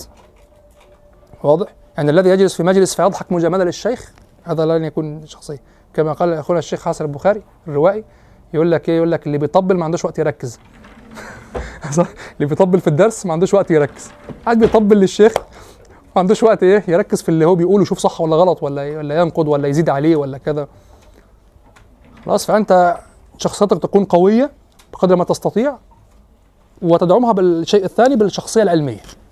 تستقل تماما. وتعلم أنه لا أحد فوق فوق التحقيق وفوق الانتقاد وفوق الصواب وفوق كذا ولا أحد فوق ولا أحد تحت الثناء وتحت التصويب للرأي. يعني لا أحد ينزل حتى تمنع منه الخير. واضح؟ أو تمنع عنه أن يكون قد أصاب. نعم. طيب. قلت ولهذا تداولها أئمة الحديث بروايتها ولم يعاملوها معاملة الخبر الذي يحتاج إلى تحقيق أسانيده الآحاد ليقفوا على صحتها من عدمها. لقد توارث المسلمون خبرها منذ العهد الأول وفي هذه الشهرة المتوارثة تلقوا القصيدة فلم يقفوا على أسانيدها الكثيرة بالتحقيق لأنها ليست مما يدخل في هذا الباب أصلا. كانت القصيدة وكان خبرها مما يعرفه المسلمون ويعلمون حصوله وليس مما يبحثون صحة حصوله. كانوا يعلمون حصوله. ليس مما يبحثون. كما يعلمون أن طيب فلنفترض. تعرفون نسأل نسب ابن نسب أبي حنيفة في الفقه؟ كل حنفي جده ابن مسعود. كل حنفي. يعني مثلا الأسانيد التي أخذتها من مشايخي في الفقه تنتهي إلى أبي حنيفة أو إلى أبي يوسف ومحمد. أبو حنيفة عن حماد بن أبي سليمان عن إبراهيم النخعي عن علقمة النخعي عن ابن مسعود عن النبي صلى الله عليه وسلم.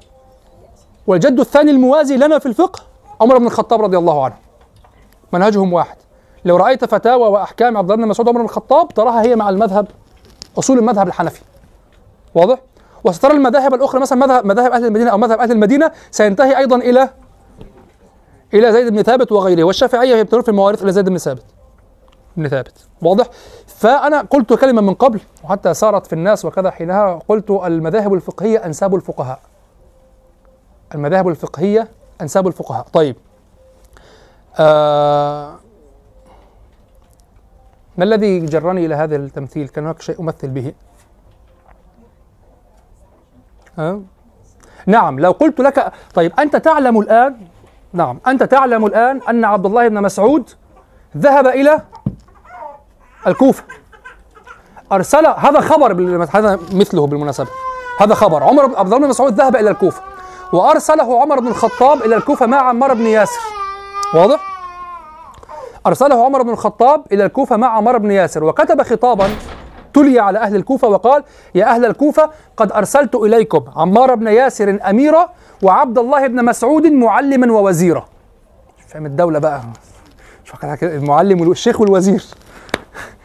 وعمار بن ياسر الذي عذب في مكة هو الأمير على الكوفة. قد أرسلت إليكم عمار بن ياسر أميرا وعبد الله بن مسعود معلما ووزيرا وقد آثرتكم بابن مسعود على نفسي طب لو حققنا هذا السند الذي يذكر الخبر عينا فظهر ضعفه. نشك في المذهب الحنفي بقى. خبر متواتر أن ابن مسعود ذهب إلى الكوفة وأن عمار بن ياسر كان أميرا ربما لا تجد سندا يصح. خبر المسلمون يعلمون لا يبحثون. المسلمون يعلمون هذا الخبر لا يبحثون عنه. فهمتم؟ يعني هم وجدوا ويعلمون أن ابن مسعود كان الوزير والمعلم في الكوفة وأن مذهبه مذهب أهل العراق هو كله تفريعات وتخريجات على مذهب ابن مسعود وعمر بن الخطاب. الذي قال في كما ورد في السند وقد آثرتكم بابن مسعود على نفسي. فهذا التواتر داعم لهذا السند. مع الاحتراز من بعض التفصيل قد يكون أخطأ صاحب السند. الآحاد لكن الحادثة كون ابن مسعود موجودا وكون عمار بن ياسر أميرا وابن مسعود معلما ووزيرا هذا مما يعرفه المسلمون لا مما يبحثون عن سبب لمعرفته وهو السند فهمتم الفرق؟ فكذلك ترون كل كلام العلماء عن بنت سعاد وهم يجزمون بها تعلمون أنهم يعلمون حصول الحادثة والقصيدة وليس أنهم سيبحثون عنها. فهموا الفرق؟ افهموا هذا جيدا لأنه سيقاس بشيء آخر سي أحد من سأذكرهم يعني ال- الباحثين وبحث بنوع حيادية وحاول أن يجد نوعا من ال- التقسيم وتناقض الأخبار وكذا ليفرق بين ما ينقل بين ما ينقل آه، تواترا وشهرة وبين كخبر تاريخي وبين ما ينقل أو كخبر تاريخي يعني وبين ما ينقل على أنه آه، سند يصح سنده بالآحاد. لأنه سيجعل هذه القصيدة من المحكيات التاريخية ولن يفرق بين المحكيات التاريخية وبين المش المشهورات المتواترات التاريخية. ركزوا معي الآن فهموا هذا جيدا. قلت أما أن يدفع هؤلاء العصريين العصريون إلى هذا الص... آه، لا لا هذا مفعول له أما أن يدفع هؤلاء العصريين إلى هذا كونهم جاهلين. بطرائق الشعر العربي وعرف القصيدة العربية القديمة يعني هذا الذي دفعهم أصلا إلى أن يقولوا هذا. لما رأوا فيها ما رأوه يخالف أو ما لم يعجبهم. وعرف القصيدة العربية القديمة فإن ذلك يدعوهم إلى تعلم آداب العربية. وينبههم إلى خطورة فهم هذه القصيدة الاعتذارية القديمة حتى لا يتولد الغلط عن الغلط. وحتى لا يتأسس الضلال على الجهل بلسان العرب وطرائق بيانهم. كل كما قال ابو عمرو بن العلاء قال ما تزندق من أهل العراق من من تزندق إلا لجهلهم بالعربية. كل الشر يأتي بجهل بالعربية مباشرة أو بغير مباشرة. هم رأوا القصيدة عاملوها على أنها قصيدة رومانتيكية في الهواء على أنها مدحية وخالية في الهواء ولم تتبع تاريخا ادبيا مستمرا لصيقا. وأن النبي صلى الله عليه وسلم يراعي هذا التاريخ وهذا الشكل الفني. ويراعي المدلولات غير المباشرة في هذا الكلام ويفهمه. فلم يفهموا هذا وعاملوا القصيدة على شخص يباشر بالكلام على غير أصل فني معين. بل حملوه على أصل فني آخر هو الأصول عندنا أو الاصول الرومانتيكية فحملوا الكلام عليها فبحثوا عن تضعيف القصيدة ولهذا وقع تخليط كثير في تضعيفهم من خلال بحث الأسانيد في القصيدة على أنهم ينازعون فيها أصلا. يعني هذا الكتاب توثيق قصيدة بانت سعاد بالأسانيد يصحح أسانيد من هذه القصيدة كثيرة أيضا. وكذلك هناك كتاب أنا دونت لم احصل عليك دونت عنوانه في الداخل اسمه القول المستجاد في صحة قصيدة بانت سعاد للشيخ إسماعيل الأنصاري طبعا دار النوادر. اسمه القول المستجاد في صحة قصيدة بانت سعاد للشيخ إسماعيل الأنصاري كلهم يتناولونها من حيث الأسانيد أيضا. فحتى الأسانيد ينازع فيها. واضح؟ طيب.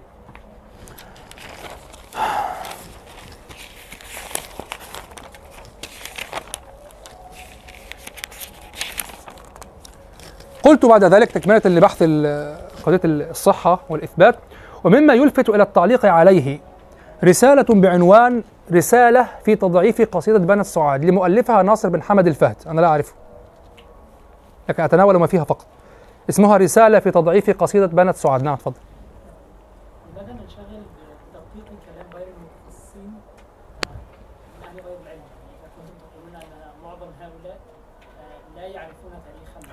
أخوكم يقول لماذا ننشغل ب... لماذا ننشغل بتد... بالتدقيق؟ صح صح السؤال. لماذا ننشغل بالتدقيق في كلام غير ال... غير المتخصصين. يعني إذا كان هؤلاء لا يعرفون كلام العرب أو كذا لأنهم تناولوا القصيدة من جانب آخر يثير شبهة. أنا جاءتني رسائل كثيرة. هو أثار شبهة لذلك هذا الكلام ليس لهم ابتداء. هذا توضيح لباب.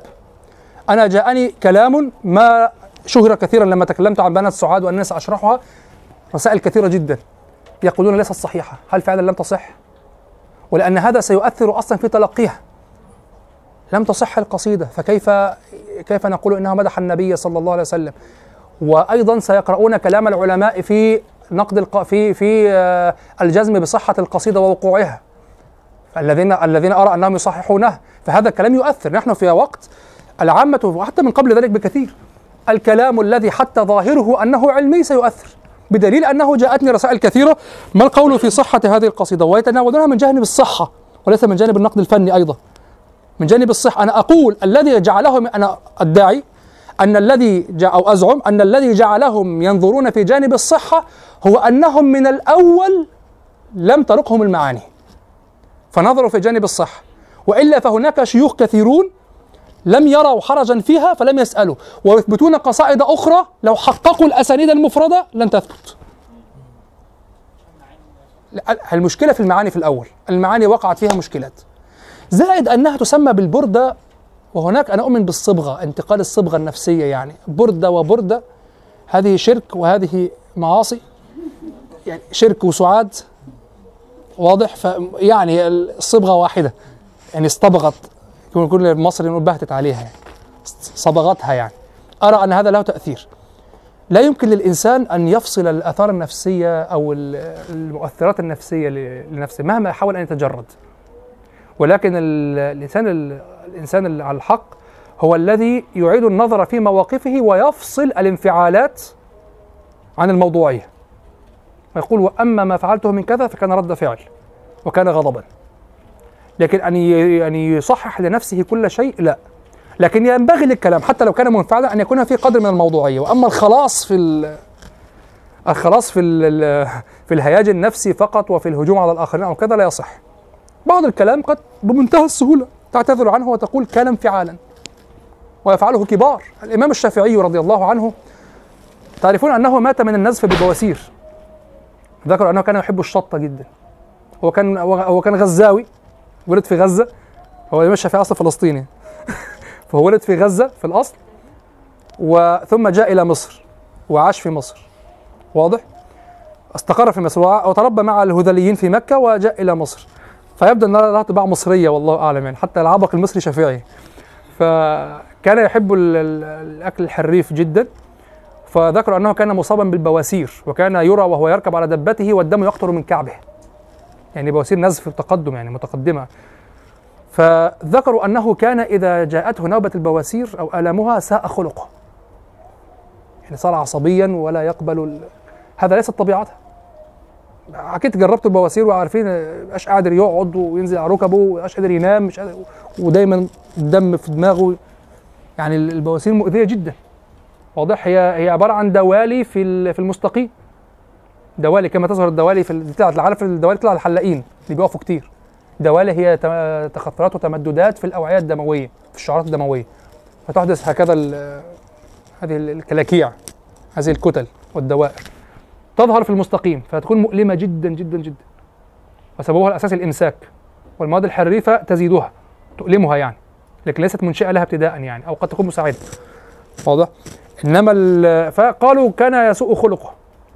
وإذا إذا توغلتم في سير كثير من الأئمة وجدتم لهم عيوبا. إما دائمة وإما مؤقتة. يعني إما إذا تكلم في شيء معين أساء أو كان يصاب بشيء معين فيسيء.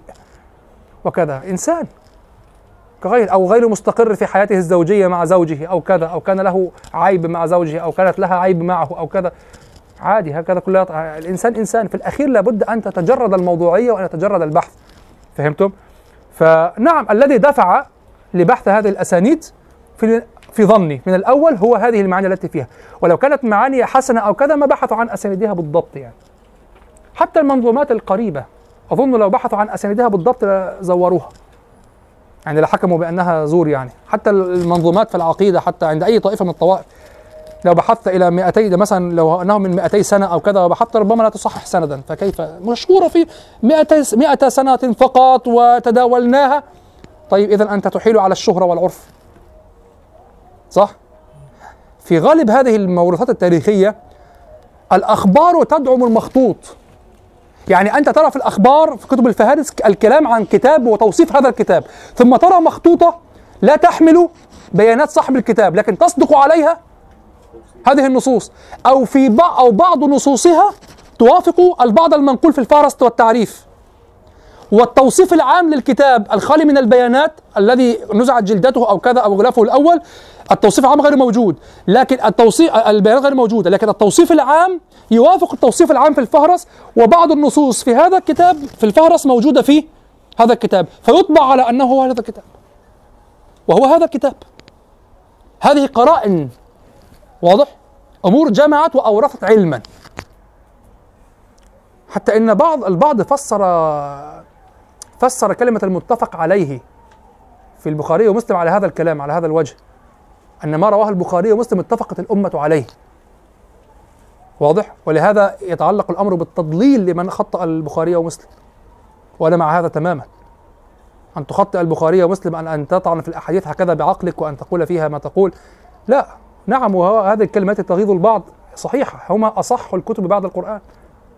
أصح الكتب في الشريعة بعد القرآن. هذا صحيح. هذا صحيح. البخاري ومسلم أصح الكتب في الشريعة. بعد القران وال- والطعن فيهما لا ينفي شبهة الضلال. واضح؟ طيب.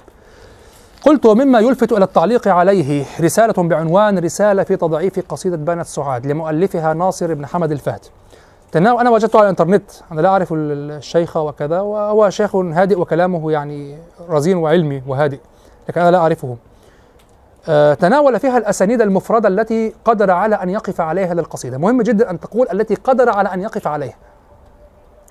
وضعف لأن هذا تضعيف سينسب إليه فقط هو الذي ضعف لكن غيره لم يضاعف وه- وضعف كل الأسانيد التي ذكرها. ثم عقد مبحثا ثالثا في حكم الاستشهاد بالقصيدة. انتبهوا. ثم عقد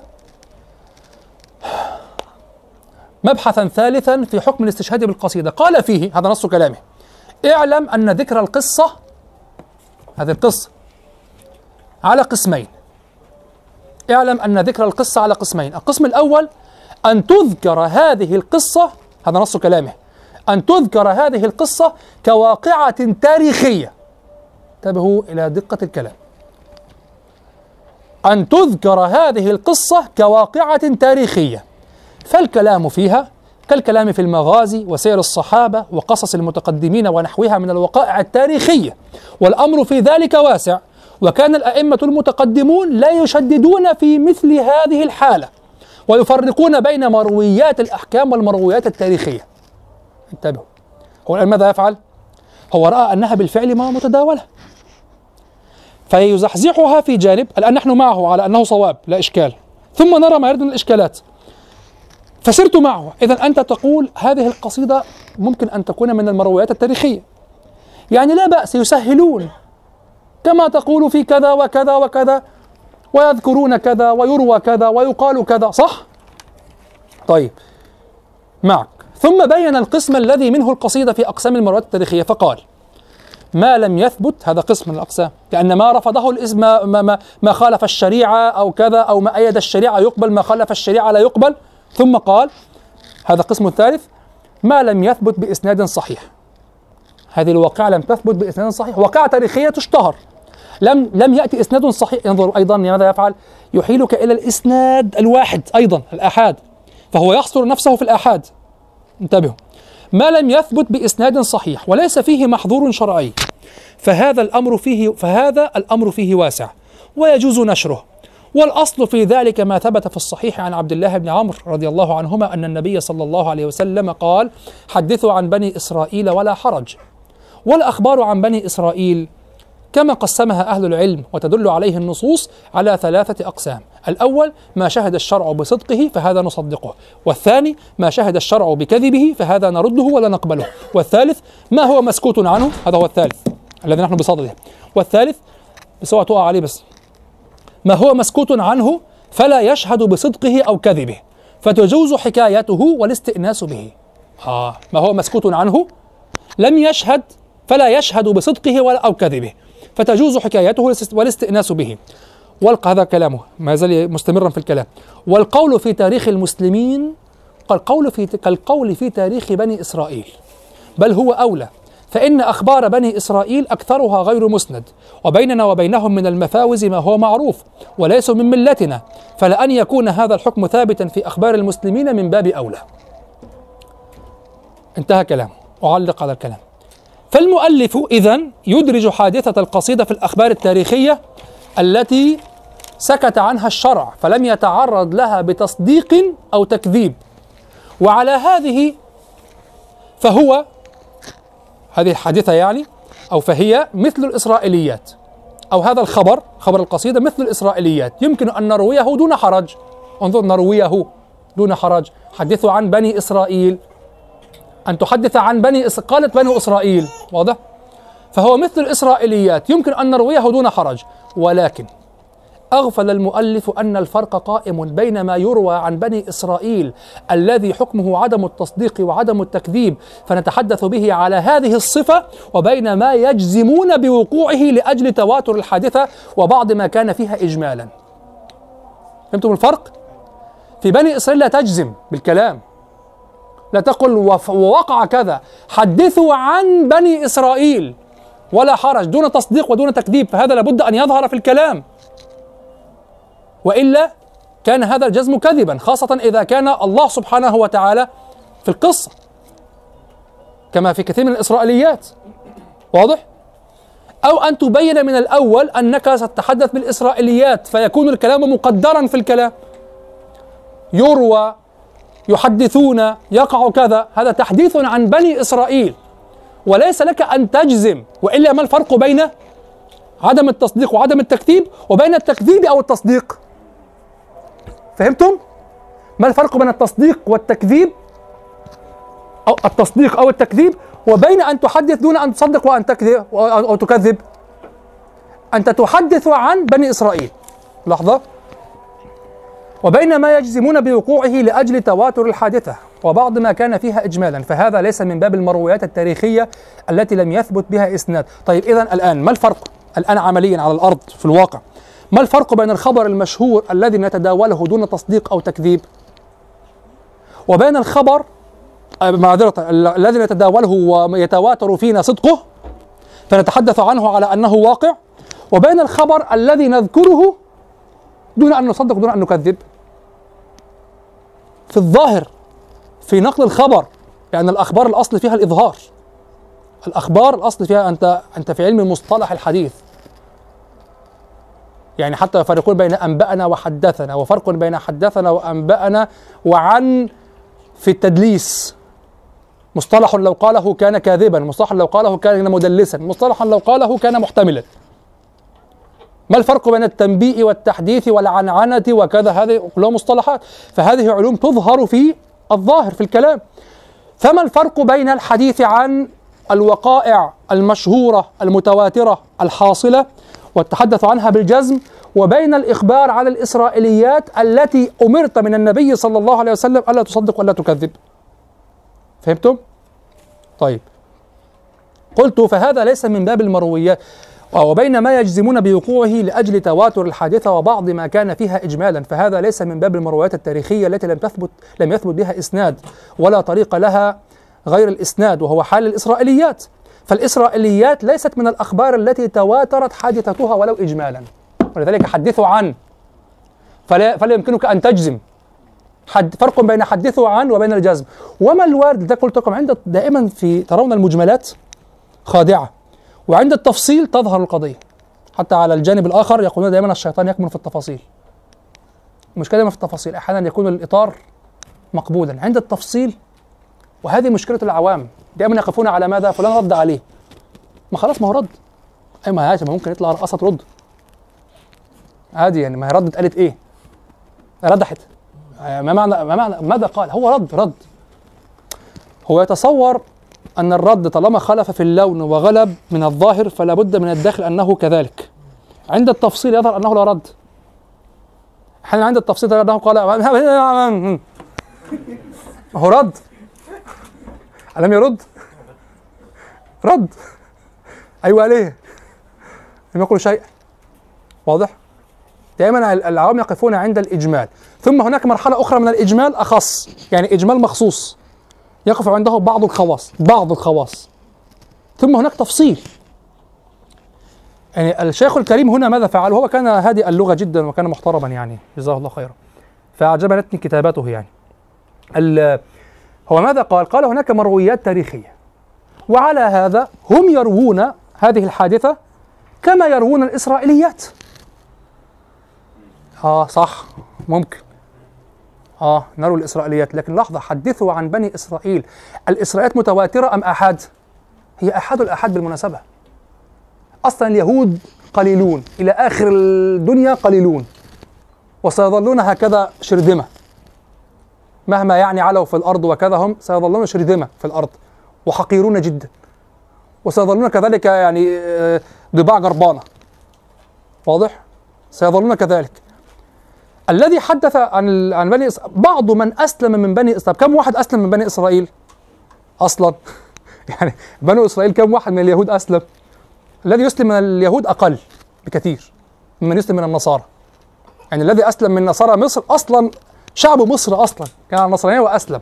لذلك بيقول لك يقول لك أنت ضيوف عندنا وامشوا من هنا. لا حبيبي الشعب ده مصري وهو أسلم. يقولون إن 87% من جاليات المصريين قبطية يعني الشعب المصري. لذلك المصري يظل له شكل عام مهما اختلط أجناسه مع الشعوب الأخرى. واضح؟ هذا الشعب نفسه أسلم مش ال- ال- المسلمين في مصر الآن هم عرب الغزاة ودخلوا كما يقولون. لا هم هم أسلموا. واضح؟ طيب. فبنو إسرائيل أصلا قلة قليلة جدا وأسلم منهم قليلون جدا. بعض الذين أسلموا حدثوا عن علمهم وأشهرهم عبد الله بن سلام أشهرهم وكعب الأحبار. فهم آحاد الآحاد. فالتحديث عنهم يكون على طريقة تحديث الآحاد أم عن عن طريق الوقائع المشهورة التي تجزم بوقوعها؟ تحديث ولذلك النبي صلى الله عليه وسلم يقول وحدثوا عن بني إسرائيل ولا حرج. لكن دون تصديق ودون تكذيب لأن نفس الذي أسلم من بني إسرائيل يحدث بما سمع من بني إسرائيل. واضح؟ فأنت لا تقول وقع كذا حصل كذا قد كان كذا. وإنما تذكر بلفظ يدل على أنك تحدث بشيء لا تصدق ولا تكذب. وإلا فما الفرق بين ما تتحدث به متواترا مشهورا وبين ما تتحدث به محدثا دون تكذيب, تكذيب أو تصديق؟ إذا لماذا أحدث؟ نعم أنت حدثت دون تكذيب أنت لم تقل هذا موضوع أو كذب. ربما أصاب الحقيقة. لم تقل هذا صح؟ فهذه فائدته. ولكنك لابد أن تحدث بطريقة تبين أنك تروي عن آحاد من بني إسرائيل. لا تتحدث عن وقائع مشهورة. فهمتم؟ فهو حاول أن يدرج هذه القصة في التحديث عن بغير تصديق أو تكذيب كالإسرائيليات. ولم ينتبه إلى أنه قياس مع الفارق. أن ما يحدث به عن بني إسرائيل ينقل بأسانيد آحاد ويحدث به بطريقة تبين عدم التصديق وعدم التكذيب. وفرق بين هذا وبين التحديث بالأمور الوقائع المشهورة التي يكون تكون صيغتها الجزم. يعني إذا جزمت في الكلام فكيف لم تصدق أنت؟ يعني ما خلاص. إذا جزمت بالكلام فكيف بينت عدم التصديق؟ لا تجزم فتكون لم تبين عدم التصديق ولم تبين لم تبين التصديق ولم تبين التكذيب. فهمتوا؟ طيب. قلت فهذا ليس من باب المرويات التاريخية التي لم يثبت لها بها إسناد ولا طريق لها غير الإسناد لم يثبت بها إسناد ولا طريق لها غير الإسناد وهو حال الإسرائيليات. فالإسرائيليات ليست من الأخبار التي تواترت حادثتها ولو إجمالا وإنما لا طريق لها إلا من خلال الرواة الآحاد من بني إسرائيل. يرويها المسلمون أو يرويها من أسلم من بني إسرائيل وتظل آحادا في بني إسرائيل وإن كثر رواتها في بني إسرائيل وتناقلها المسلمون. أغفل المؤلف ذلك ولم ينتبه إلى أنه عند النظر في حديث العلماء عن قصيدة بنت عن قصيدة كعب وحادثة الاعتذار فإننا نجدهم يذكرونها جزما. أو يذكرون الحادثة أو يذكرون الخبر جزما على أنه مقرر الحصول وليس على أنه يحكى. وشيء آخر وهو أن الحادثة منسوبة إلى النبي آه هذا فرق آخر. وهو أن الحادثة منسوبة إلى النبي صلى الله عليه وسلم. ففي ذلك شوب الحديث النبوي الشريف العلماء الكبار علماء الحديث بل حتى المتوسطون. كانوا يحترزون جدا من قضية الكذب على النبي صلى الله عليه وسلم.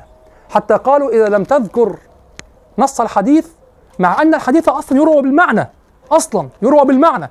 قالوا إذا لم تذكر نص الحديث قل أو كما قال النبي صلى الله عليه وسلم. ويبينون كما يفهم هذا من اقرأ فتح الباري اقرأ من أوله إلى آخره لترى كيف لتست واقرأ غي- شروح المحدثين على كتب الفقه وعلى كتب ال- على كتب إما كتب التخريج وإما آه، شروح المحدثين الفقهاء على كتب السنة. ترى الاحترازات فيما يعني ترى نافلة الاحتراز فيما لا يلزمه الاحتراز منه أصلا. هذه عادته. طيب إذا وقع عدم الاحتراز من واحد مقبول. أما أن يقع من أمة على طول هذه القرون ولا ينقل عن واحد مع كونهم يذكرونها ولا ينبه أحد عليهم واضح؟ طيب. انظر ففيه شوب الحديث النبوي الشريف. ومع ذلك لا نعرف من شأن الواحد من من العلماء الأجلة حتى لو كان الواحد من القدماء يتحدث في مثل هذا المتعلق بالنبي صلى الله عليه وسلم على هذه الصورة من الجزم فضلا عن أن يكثر حديثهم عن الحادثة بتلك الصورة دون أن نجد من يبطل القصة نفسها ويبطل تعلقها بالنبي صلى الله عليه وسلم لا أن يبطل بعض أسانيدها الآحاد فهذا وارد. بل بالعكس الأمور المشهورة لا يحترز في إسنادها فتروى بغير إسناد. ولهذا ابن حجر يقول ويفخر أنا وأنا أرويها من بعض الوجوه ووقعت لي من طريق آخر. هكذا يقول وقعت لي هي من طريق آخر. هذه حديثا مشهورة. قلت والغريب أن المؤلف آه انظر. أرى في نظري أن المؤلف وقع في التناقض. نقد نفسه. والغريب أن المؤلف نفسه يقول وهو يعلل عدم معاملة الأخبار التاريخية معاملة الحديث النبوي. هو يقول لماذا إذا هو يبين يعني آه، وجه من وجه من التسامح. يقول يعني انظر نتساهل في هذه الرواية وكذا لا إشكال. يقول والغريب أنا أقول والغريب أن المؤلف نفسه يقول وهو يعلل عدم معاملة الأخبار التاريخية معاملة الحديث النبوي في التصحيح والتضعيف. الأمر الثالث يعني من العلل أن هناك أمورا تاريخية كثيرة جدا مشهورة في الكتب. انظر أن هناك أمورا تاريخية كثيرة جدا مشهورة في الكتب والدواوين وأمرها معلوم هذا كلامه. وأمرها معلوم بالتواتر عند الناس هذا كلامه. أن هناك أمورا تاريخية كثيرة جدا مشهورة في الكتب والدواوين وأمرها معلوم بالتواتر عند الناس. ولو أردت أن تثبتها من هذا كلامي الذي قلته الآن. ولو أردت أن تثبتها من ناحية الإسناد ما استطعت لأن أهل الحفظ والإد هذا كله كلامه. لأن أهل الحفظ والإتقان والرواية كانوا ينصرفون في غالب روايتهم إلى الأحاديث النبوية بخلاف الأخبار التاريخية التي أثبت أنها كثيرة جدا مشهورة في الكتب والدواوين وأمرها معلوم بالتواتر عند الناس. يعني وقعت تواترا مقطوع بها فلم يهتموا بأسانيدها. قال لأن أهل الحفظ والإتقان والرواية كانوا ينصرفون في غالب روايتهم إلى الأحاديث النبوية. هذا كلامه في الرسالة المذكورة. إلى الأحاديث النبوية بخلاف الأخبار التاريخية. فلا يعني عدم روايتهم لها عدم ثبوتها في نفس الأمر. يا والله العظيم ده كلامه. فلا يعني عدم روايتهم لها. طيب لماذا جئت بفصل كامل جمعت فيه الأسانيد وأضعفت كل الأسانيد. فهمتم؟ للقصة. لا أتكلم عن الأحكام الفقهية. فلا يعني عدم روايتهم لها عدم ثبوتها في نفس الأمر. هذا كلامه. قلت معلقا أرأيت إلى قوله فلا يعني عدم روايتهم لها عدم ثبوتها في نفس الأمر؟ فلماذا لم يحمل حادثة القصيدة على ذلك وهو يرى العلماء في الأمة يتداولونها فراح يذكر أسانيدها المفردة؟ ولا يقال إنه يقصد من ذلك بناء الأحكام الفقهية عليها لأنه سمى رسالته رسالة في تضعيف قصيدة بنت سعاد. مع أنها متواترة في الكتب وفي السيرة بنفس هذا النص وفي النسخ وفي على ألسنة الحفاظ بنفس تواتر القصة. ولذلك رواياتها لم تختلف تقريبا. ألفاظ يسيرة جدا تخيلوا.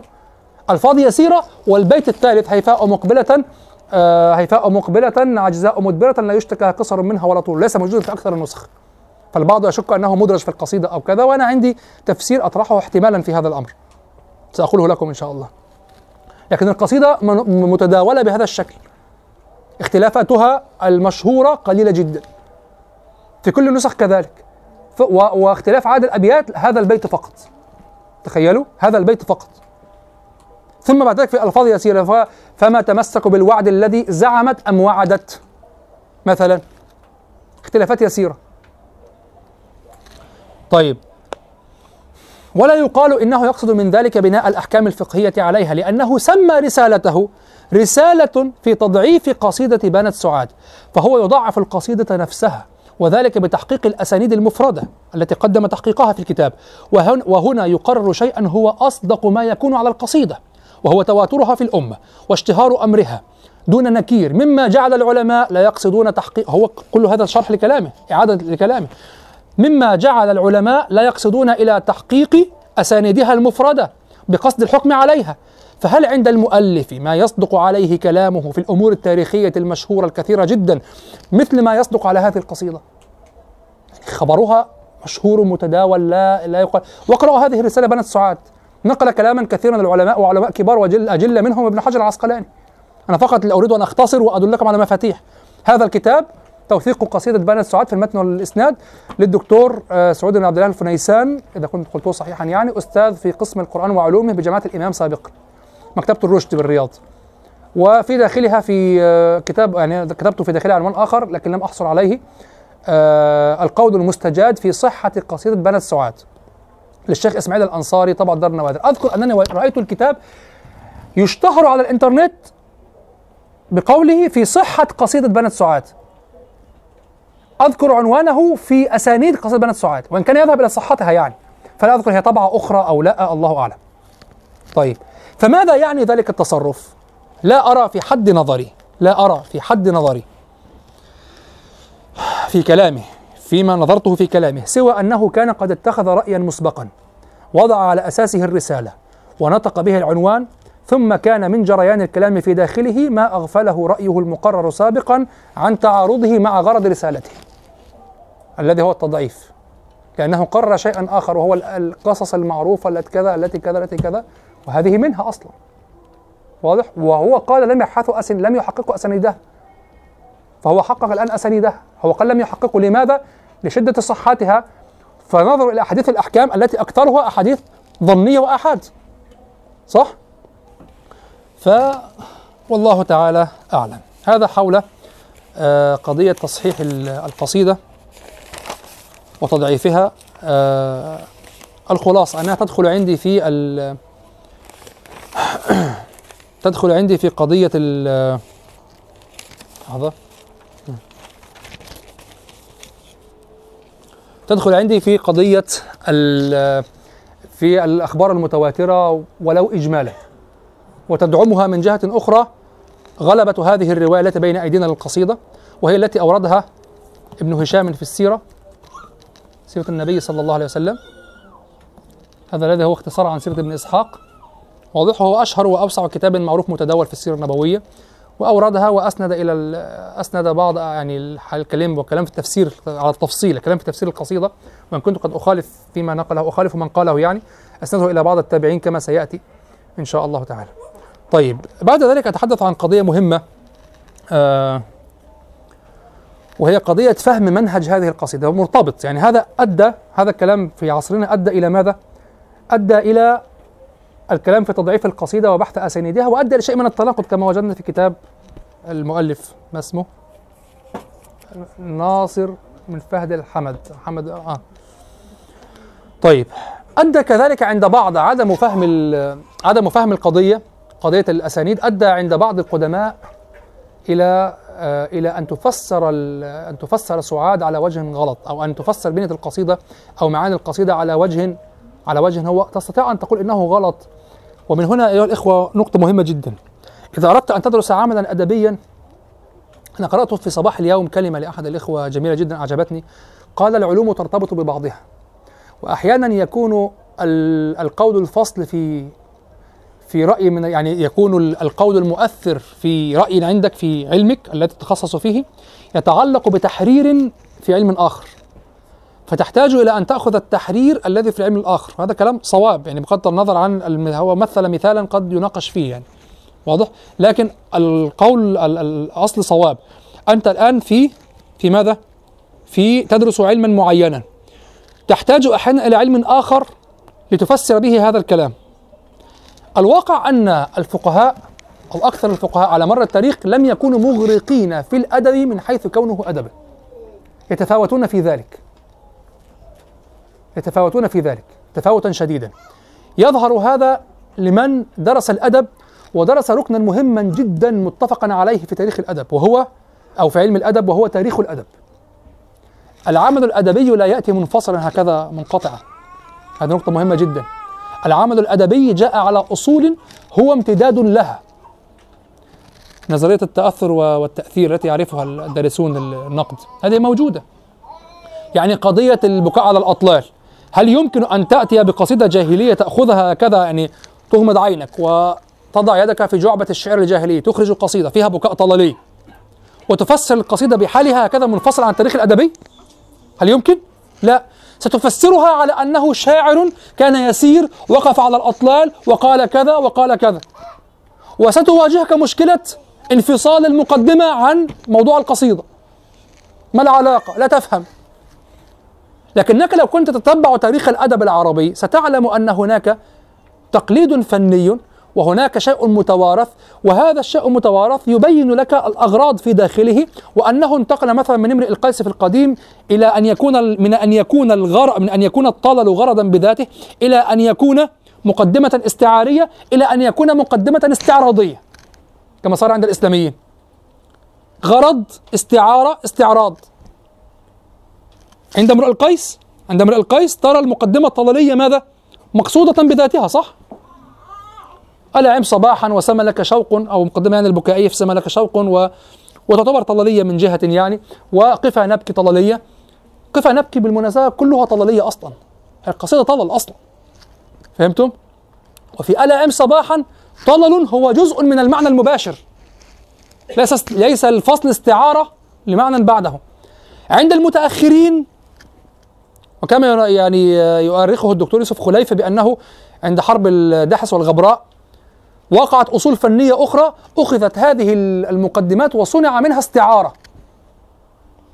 وأيضا بل من حرب البسوس عند عمرو بن كلثوم. لا لا بعد بعد. ترون ده بعد حرب البسوس. إذا نستطيع أن نقول نؤرخها من زهير والحرب القائمة في غطفان يعني من عند حرب دحس والغبراء. وهكذا يؤرخها الدكتور يوسف خليف في كتابه دراسات في الشعر الجاهلي مطبوع في دار غريب صغير لكنه ثمين. تحولت المقدمات إلى استعارة. رأيتم لما درسنا درسنا الطلل في شعر القيس صح؟ وجدتم الطلل جزءا من الكلام صح؟ كلوا معي يا في إيه؟ وجدتم الطلل جزءا من الكلام. عند زهير استعارة للكلام للموضوع. وعند النابغة استعارة للموضوع. وعند عبد الكلثوم كما سترون عند عبد الكلثوم وعنترة والحارث بن حلزة استعارة للموضوع. قديما كان له شكل آخر وهو طلل حقيقي. ثم انتقل وصار استعراضا للعضلات الشعرية. ترى جريرا في أول قصيدة له في الديوان مقدمة طلالية منفصل عن موضوع القصيدة. تراه يأتي بالمقدمة الطلالية ثم فجأة يتوقف ويسب جريرا. أعتصر ذهني لأبحث عن علاقة. لا شيء. أي علاقة ولا بتكلف حتى بتكلف لا شيء. فقط محافظة على التقليد الشعري القديم مع أنه لا طلل ولا شيء. ولهذا لما جاء أبو نواس واعتبروه ثورة على المقدمة الطللية وقال قل لمن يبكي على رسم درس واقفا ما ضر لو كان جلس. كل من يبكي على رسم درس واقفا ما ضر لو كان جلس. ما هنا ممكن تكون استفهامية أو تكون نافية. يعني هكذا. نافية هكذا. قل لمن يبكي على رسم درس واقفا ما ضر لو كان جلس. يعني يقعد يعني ما مشكلة. أو استفهامية قل لمن يبكي على رسم درس واقفا ما ضر لو كان جلس. وهذا أكثر تهكما. واضح؟ شفت الفرق؟ نية الحرف وليس الحرف صوت واحد. نية الحرف. تهك زاد التهكم اعتراضه تهكم يعني رفض وتهكم. شوف نية نية الحرف. نية الحرف فقط. فهو كان ثورة بالحقيقة ولكنه بالمناسبة لم يخرج في الحقيقة عن لم يخرج عن الأمر لأنه أتى بمقدمة خمرية. هو كان يحب الخمر. الذي أتى بثورة فعلا من خرج على مقدمة أصلا. يعني من تركوا المقدمة بالمرة وهذا ظهر في الدولة العباسية بعد ذلك عند المتنبي وأبي تمام وكذا وإن كانت لهم بعض مقدمات. حتى حسبوا قالوا في كلام المتنبي مقدمات غزلية. واضح؟ لكن ابو تمام مثلا يبدأ يقول السيف أصدق أنباء من الكتب في حده الحد بين الجد واللعب فبدأ بالموضوع. واضح؟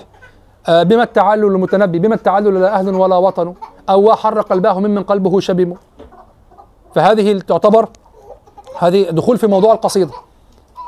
فأنت لم تكن لتعرف ذلك لولا أنك تتتبع التاريخ الأدبي الذي هو في الحقيقة سلسلة الأعمال العرفية يعني ما يسري عليه العمل العمل الشعري من عرف متداول بين الشعراء. الشاعر لا يأتي في الهواء هكذا ويقول كلاما انتهى بنا الأمر الآن إلى لا شيء. ولذلك تي اس إليوت صاحب المدرسة الشكلانية الذي هو يعتبر إحياء للكلاسيكية الذي يمثل الآن النقد الأمريكي والبنيوية. واضح؟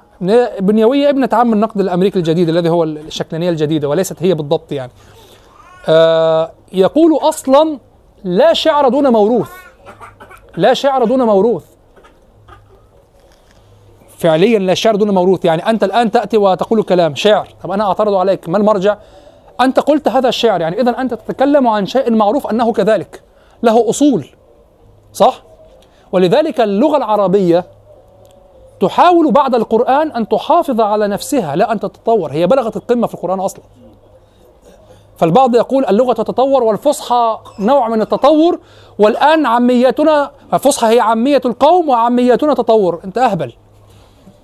لأن الف... لأن الله سبحانه وتعالى اختار الصورة الأمثل والذروة في البيان وثبت عليها لولا القرآن أصلا لضاعت اللغة تقريبا حتى لو بتقصير المسلمين أو أو العرب.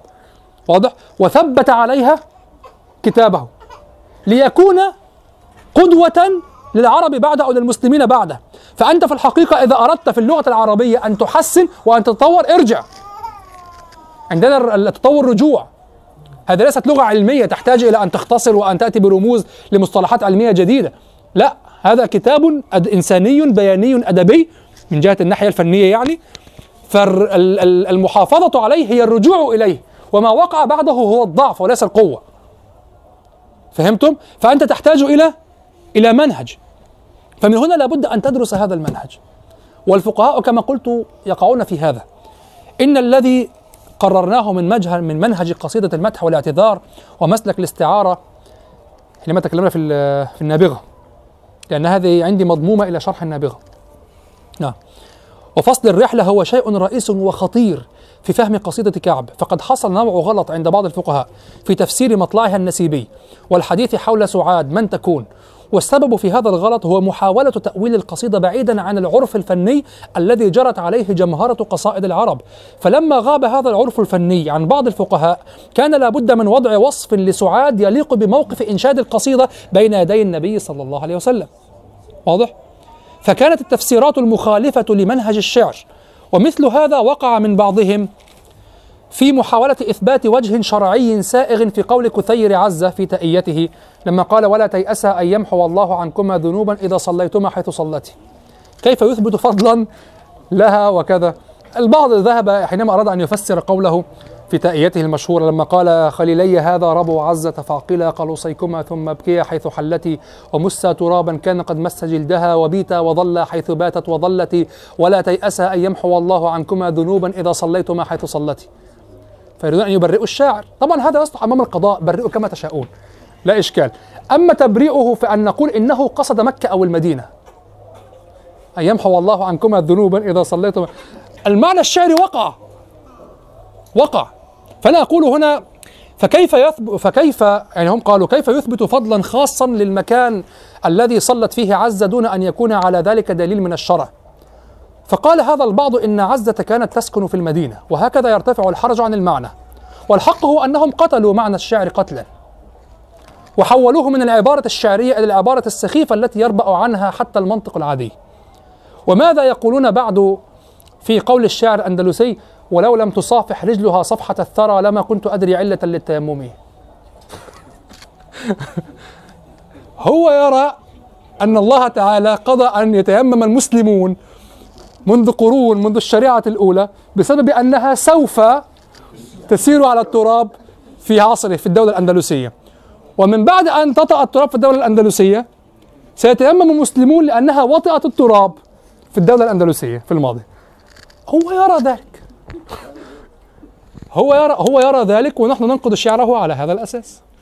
وليس على أساس كما قال ال- نقول كما قال ال-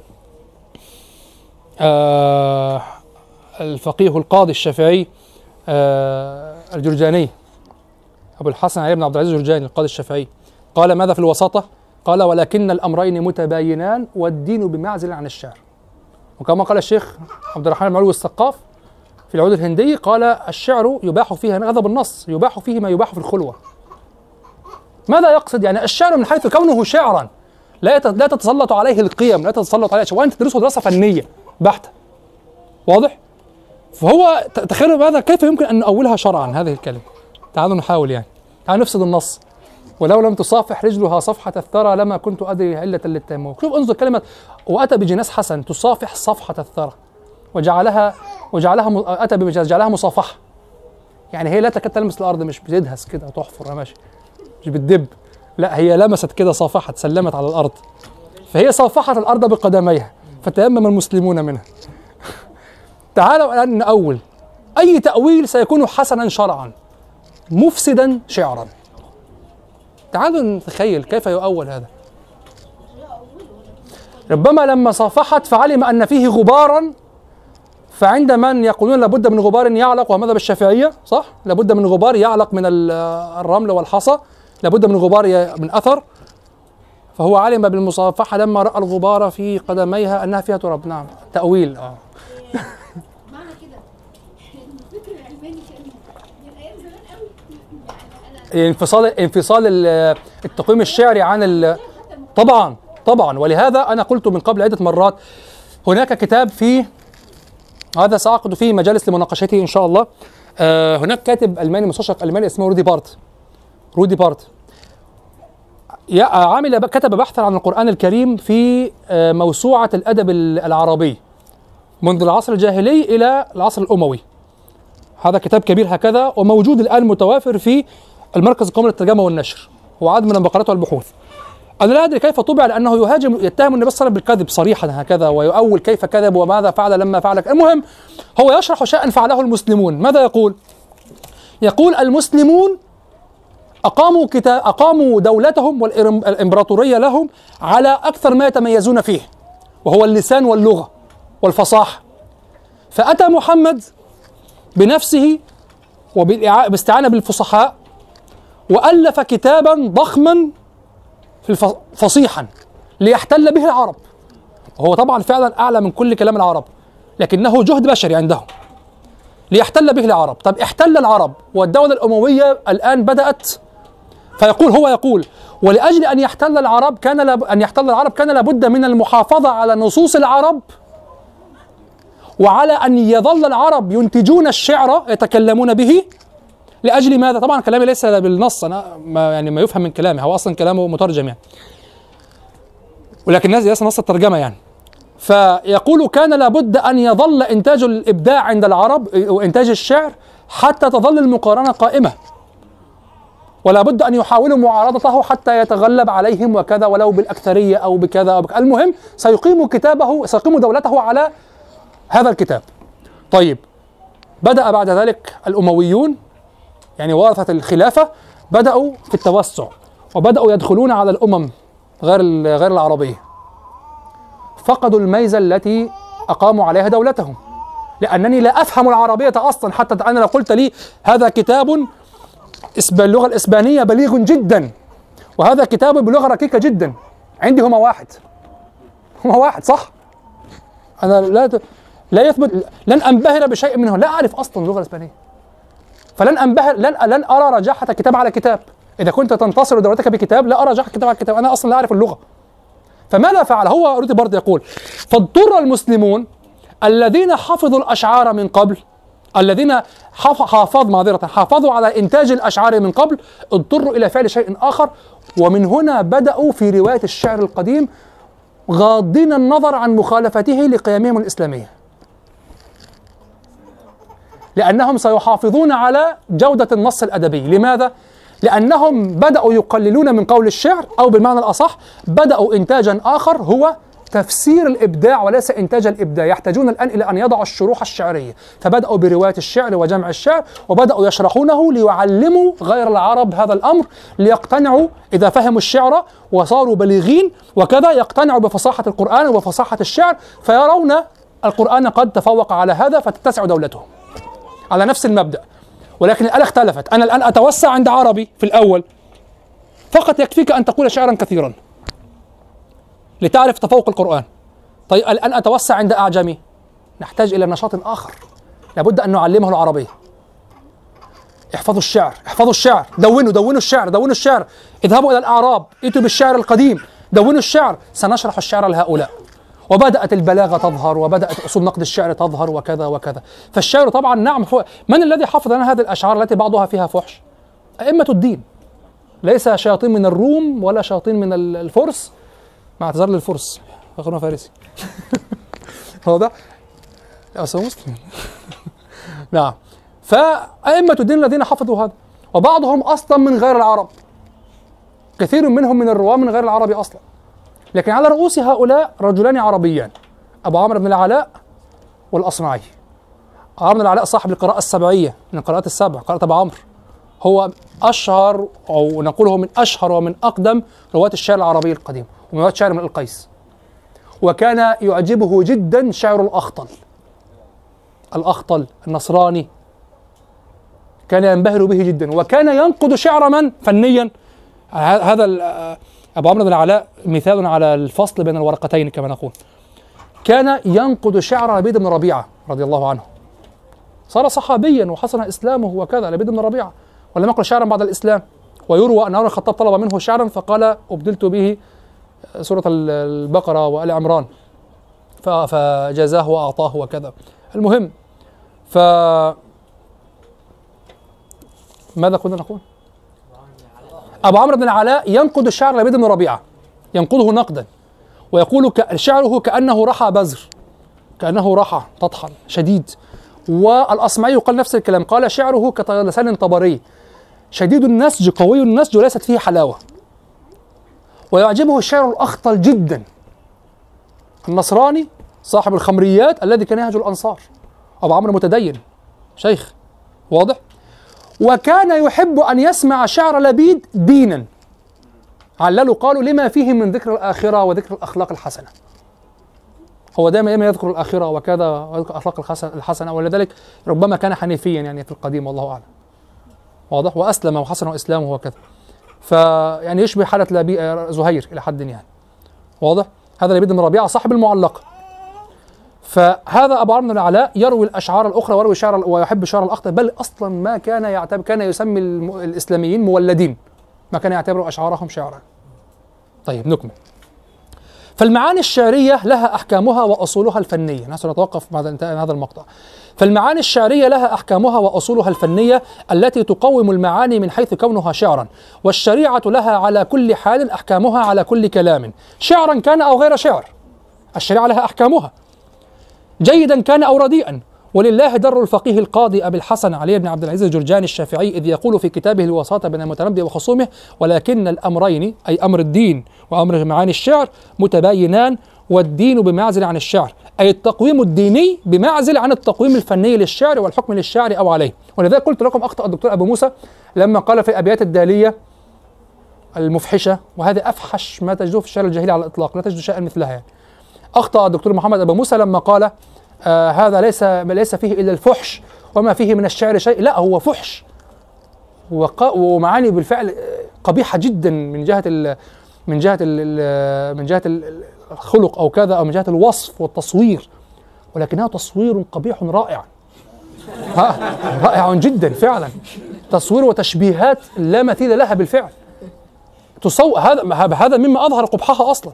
أنه صور لك الأشياء أمام عينيك. من جهة الشعر وأصول الشعر هي شعر.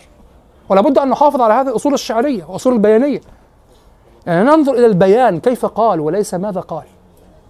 فهمتم؟ ولهذا اعترض لما اعترض بعض الملحدين على آه على علماء المسلمين في عهد عبد القاهر آه جرجاني بأن عدم إتيان العرب بل قبل عهد عبد القاهر بأن عدم إتيان العرب بمثل القرآن لا يدل على إعجازه لأن القرآن يأتي في معان لا يعرفها العرب. فبالتالي لن يستطيعوا أن يقولوا أن يقولوا كلاما في هذه المعاني. واضح؟ هذا مما فصلته في دروس الإعجاز. بعض كلام الملحدين ماذا قالوا؟ قالوا عدم إتيان الع... أو عجز العرب عن الإتيان بمثل القرآن لا يدل على ماذا؟ لا يدل على عجزهم وعلى أن القرآن معجز. لأنك طلبت منهم أن يأتوا بمعان أن يأتوا بمعان ليست من معانيهم. وهذا بطبيعة الحال لن يقدروا عليه لأنها ليست من معانيهم. تتكلم في التوحيد والأحكام كلام إلهي. واضح؟ وهم يتكلمون في الغزل والمفاخر وكذا و... اطلب منهم أن يأتوا. فقال لا. قال إنما طلب القرآن منهم أن يأتوا بصور مفتريات أو بنص يفترونه. من مثله يعني من مثل بلاغته. فأنتم أحرار في المعاني. ولكنكم تأتون بكلام في نفس مستوى البيان أو يفوقه. فهمتم الفرق؟ فمنذ وقت مبكر جدا منذ الكلام في قضية الإعجاز انفصل تقويم المعنى عن جودة النص. وهذا يدل من جهة أخرى على بعض إخواننا الآن المتأثرين بالأدب الغربي الذين يقولون لا يمكننا أن نوازن بين نص بين قصيدة في غرض وقصيدة في غرض آخر قصيدة في الغزل وقصيدة في الحماسة. لا يمكن. أن تقول هذه أجود من تلك أو هذه أجود من تلك. يمكن. بماذا؟ بأصول البيان العامة المشتركة. كما كان كما أتيح للعرب أن يأتوا بمعان من معانيهم بنفس جودة القرآن لو كانوا يقدرون على ذلك. فهمتم؟ فمنذ وقت مبكر جدا انفصل المعنى. انفصل في دراسة أصول البيان. الرحمن علم القرآن خلق الإنسان علمه البيان. فعلم الإنسان البيان البيان من حيث كونه بيانا. بين عن حرام بين عن حلال بين عن واجب بين عن فرض. حنفيه يفرقون بين الفرض والواجب. واضح؟ يعني بين عن عن شيء من هذه الأشياء. في الأخير هناك بيان. خلق الإنسان من حيث كونه إنسانا وعلمه البيان فهو يبين عن نفسه من حيث كونه إنسانا وبيانه من حيث كونه بيانا. بقطع النظر قال حراما أو حلالا ما يرضى عنه وما لا يرضى عنه. هو خلق هكذا الإنسان وعلم البيان. بعد ذلك أحكام الشريعة مسلطة في ماذا؟ في الحرام والحلال. لكن في أصول البيان التي نحن في سياقها لا. فهمتم؟ طيب. فالمعاني الشعرية لها أحكامها وأصولها الفنية التي أي التي تقوم المعاني من حيث كونها شعرا والشريعة لها على كل حال أحكامها على كل كلام شعرا كان أو غير شعر جيدا كان أو رديئا ولله در الفقيه إلى آخره. نعم. كان هذا تمثيلا ببعض ما يغلط فيه الفقهاء في تفسير الشعر بعيدا عن أصول الشعر وأعرافه وإلا فالأمر في بنت سعاد مختلف قليلا لأن القصيدة أنشدت بين يدي النبي صلى الله عليه وسلم فالكلام هنا لا يتعلق بالجودة والرداءه أو الرداء وإنما يتعلق بما يجوز أن يقال في حضرة النبي صلى الله عليه وسلم ومع هذا يقال أيضا معرفة لأن أيضا لا نستطيع أن نقول إنه قال كلاما قبيحا بين يدي النبي صلى الله عليه وسلم. لو كان قالها بين يدي النعمان بن المنذر أقول ممكن. كلام قبيح قاله النابغة مثلا لو لم يقل كلام قبيح النابغة. كلام قبيح قاله النابغة قبله النعمان أحرار. خلاص. لكن نحن نعلم أنه لو كان قبيحا في أصل معناه لم يقبله النبي صلى الله عليه وسلم. فهمتم الفرق؟ أيضا تظل بنت سعاد لها خاصية وهي ماذا؟ لو كانت قبيحه لنبه إليها. فأقول ومع هذا يقال أصلا معرفة العرف عرف القصيدة ينفي عنها أن أن يكون فيها فحش ليس في القصيدة فحش أصلا. هذه القضية القضية من أول تحسس. ومع هذا يقال معرفة عرف القصيدة العربية في بنيتها التي شرحتها في صدر الكلام في حينما تكلمت عن النابغة الذبياني في معلقته يرفع الحرج الشرعي الذي تورط فيه من لم يدركه بنية هذه القصيدة. وكان في كلام الجاحظ وكان في كلام الجاحظ تنبيه تنبيه قوي على هذا المذهب المجازي في القصيدة. يعني هم أصلا لم ينتبهوا لكلام الجاحظ في في كتاب الحيوان. لما قال ماذا؟ لما قال الشاعر يأتي بفصل الرحلة الذي يأتي بعد الطلل بفصل الرحلة فإن كان آه، إن كان إن كان إن قتل الثور الكلاب فالشاعر يفلح. وإن قتل وإن قتلت الكلاب الثورة فالكلام في الرثاء وكذا وكذا. وناقشت وبينت هناك صحة هذا الكلام وأنه مضطرد في الشعر العربي أو أغلبي. على هذا المذهب المجازي في القصيدة. وما كنا سنرى هذا الاختلاف والتردد الحاصل في بعض الشروح حول تحديد من هي سعاد. ففي شرح ابن هشام قد اكتفى بقوله في شرح البيت الأول حول اسم سعاد يريد به امرأة يهواها حقيقة أو ادعاء. فعلق على هذه العبارة عبد القادر البغدادي الإمام عبد القادر البغدادي صاحب الخزانة له حاشية على شرح بنت سعاد في ثلاث مجلدات كبار. هكذا. هتطبع حجمها هكذا. واضح؟ فعلق هذه العبارة عبد القادر فعلق على هذه العبارة عبد القادر البغدادي في حاشيته على شرح ابن هشام فقال في المجلد الأول من 175 ل 176 قال صاحب هو قال عبد القادر قال قال صاحب النبراس سعاد المذكورة في أول القصيدة هي امرأة كعب. زوجته. هي امرأة كعب. وهو مسبوق عبد القادر يقول وهو مسبوق بالنووي. فإنه قال في كتاب تهذيب الأسماء واللغات سعاد امرأة كعب بن زهير المراد بقوله بنت سعاد في قلب اليوم متبول. مذكورة في المهذب في الشهادات في سماع الشعراء انتهى. ثم يقول عبد القادر البغدادي وذكر ابن الحنبلي في رسالة تقسيم الشعر أن التشبيب بالزوجة ليس محرما. وذكر السمرقندي في كتاب الأحكام أن كعبا لما أنشده صلى الله عليه وسلم بانت سعاد قال منكرا من سعاد؟ شوف. يعني تداعيات. وراها تداعيات. من سعاد؟ شوف كل هذا بعيد عن فهم بنية القصيدة أصلا. القصيدة ليست في الهواء. القصيدة ظل لمعلقة النابغة التي قلت قبل الإسلام أصلا. هي تطبقها من سعاد؟ فقال سعاد زوجتي فاستمعها. يعني وكأنه يعلم من حال النبي صلى الله عليه وسلم أنه لن يشبب إلا في كذا. أصلا كانت تبقى الجاهلية في الشخص فترة بعد الإسلام. واضح؟ قال. حتى ترى ال- النص يشبه أن يكون مصطنعا متأخرا. سعاد زوجتي فاستمعها. فقال سعاد زوجتي فاستمعها. هذا من يقول؟ عبد القادر البغدادي. يقول هذا ولا يخفى أن تشبيب الشاعر بزوجته مستبعد مروءة ونخوة. ما الفرق بين مغازلة الزوجة؟ البعض يظن أن هذا حرمان للزوجة. لا لأن الغزل غير الشعر العذري. الغزل تذكر فيه الأوصاف العامة للجسد.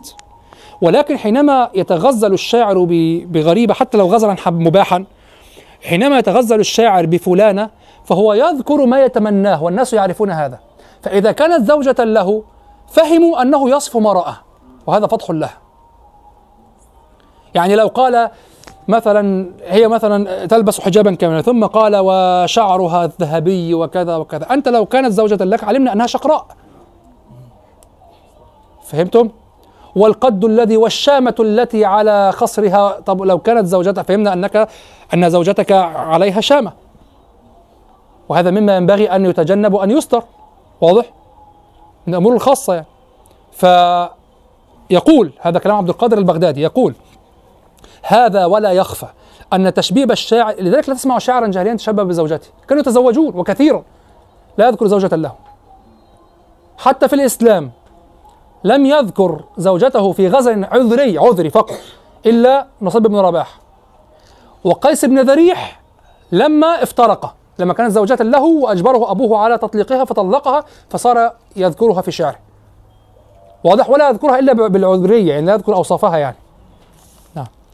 فقال وهذا هذا ولا يخفى أن تشبيب الشاعر بزوجته مستبعد مروءة ونخوة ولا سيما عند العرب والله أعلم. وحمل التشبيب على امرأة يدعي عشقها أسلم وأكرم. يدعي. أنا أقول رمز بها أصلا. لأن الكلام ليس في الهواء ليست قصيدة يا إخوة. هذه القصيدة ليست في الهواء. تحتاجون وأنتم تفسرونها في باب اللغة والنحو والأدب أن تفهموا تاريخ الأدب الذي هو في علم الأدب. لتفهموا من سعاد هنا. سعاد ليست إلا كمية ليست حقيقية أصلا. والنابغة امتداد لغيره. كذلك أم أوفى عند زهير بن أبي سلمى يقولون هي زوجته. وأم أوفى وفي الوفاء وكذا. لا هو يختار يعني الذين يأتوا بالأشعار في مقدمات استعارية بدأوا يختارون بخلاف القدماء. يأتون باسمها الحقيقي. بدأوا يختارون أسماء لها إشارات إلى موضوع القصيدة لأنها صارت استعارة. فلما كان يتكلم عن زهير عن الوفاء وكذا قال أمن أم أوفى دمنة لم تكلمي دمنة خائنة. من الدمنة الخائنة وكان طوى كشحا حسين بن ضمضم واضح؟ وهنا بنت سعاد. من سعاد؟ ستعرفون من سعاد؟ يشير بسعاد. لا يمكنك أن تطبق في سلمى في العام صباح لأنها على الراجح إن شاء الله مقدمة حقيقية. وهي سلمى فعلا. واضح؟ كل هذا من تاريخ الأدب.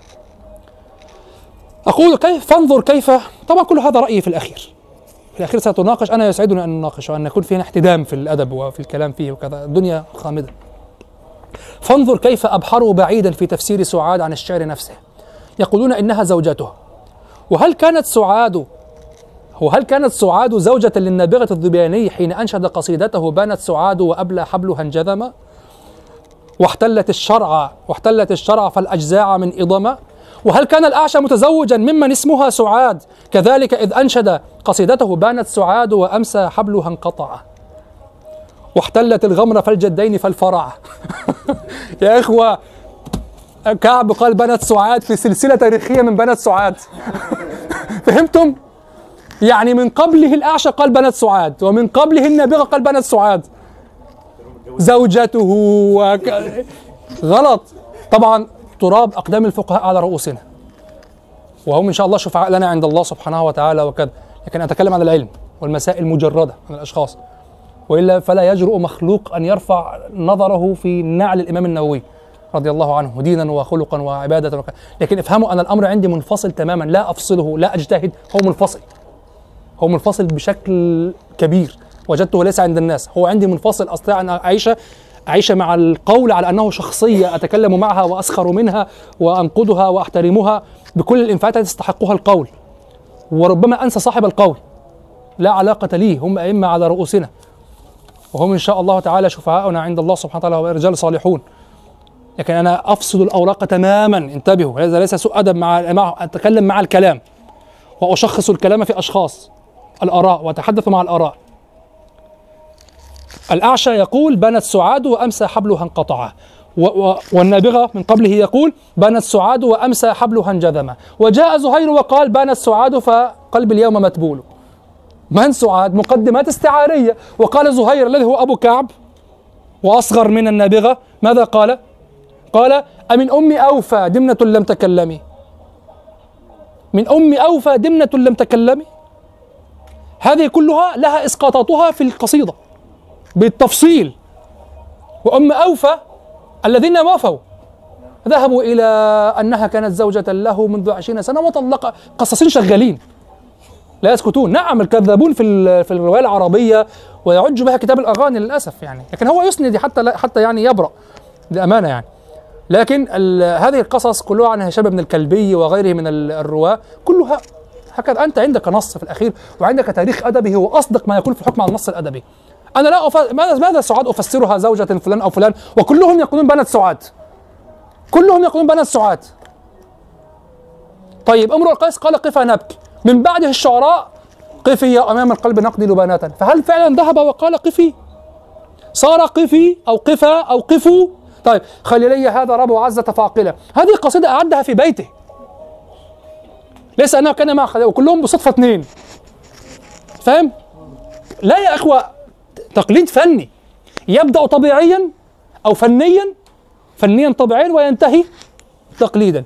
كيف تفهم هذا؟ مما يسمى بتاريخ الأدب. لا يمكنك أن تفصل القصيدة. ولذلك أعجبتني كلمة لأحدهم لا أذكره. قال القرآن كله سورة واحدة. أنت تحمل القرآن على بعضه. ولهذا ألف الشيخ الشنقيطي رحمه الله إيضاح البيان في تفسير القرآن بالقرآن. لأن السورة نعم. أضواء البيان في إيضاح القرآن بالقرآن. صح شوف أنا قرأت الإيضاح في الأول نعم. أو أضواء البيان في هذا القرآن كتاب نفيس جدا. لماذا؟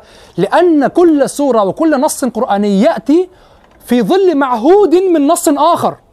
ولهذا جاء حمل المطلق على المقيد والتخصيص والتعميم وكذا وإلا سيتعارض القرآن ظاهر القرآن. فهمتم الفرق؟ فالقرآن كله كتاب واحد يحمل بعضه على بعض. ومن هنا كان تفسير القرآن بالقرآن. ال- النص القرآني يأتي في ظل معهود سابق عليه هو ما نزل قبل من القرآن فالن- فكل نص يف- يفترض في فهمك فيه أنك تستحضر النصوص الأخرى ولذلك جاءت العمومات التي أريد بها الخصوص لأنك علمت الخصوص من نصوص أخرى أصول فقه يا إخوة في إيه؟ صح؟ العام يراد به الخصوص فهمتم؟ الاشتراك بين العلوم قوي جدا. فكذلك هنا هناك خط أدبي للقصائد. زهير لم يخلق في كوكب آخر وقال بنت سعاد. طيب.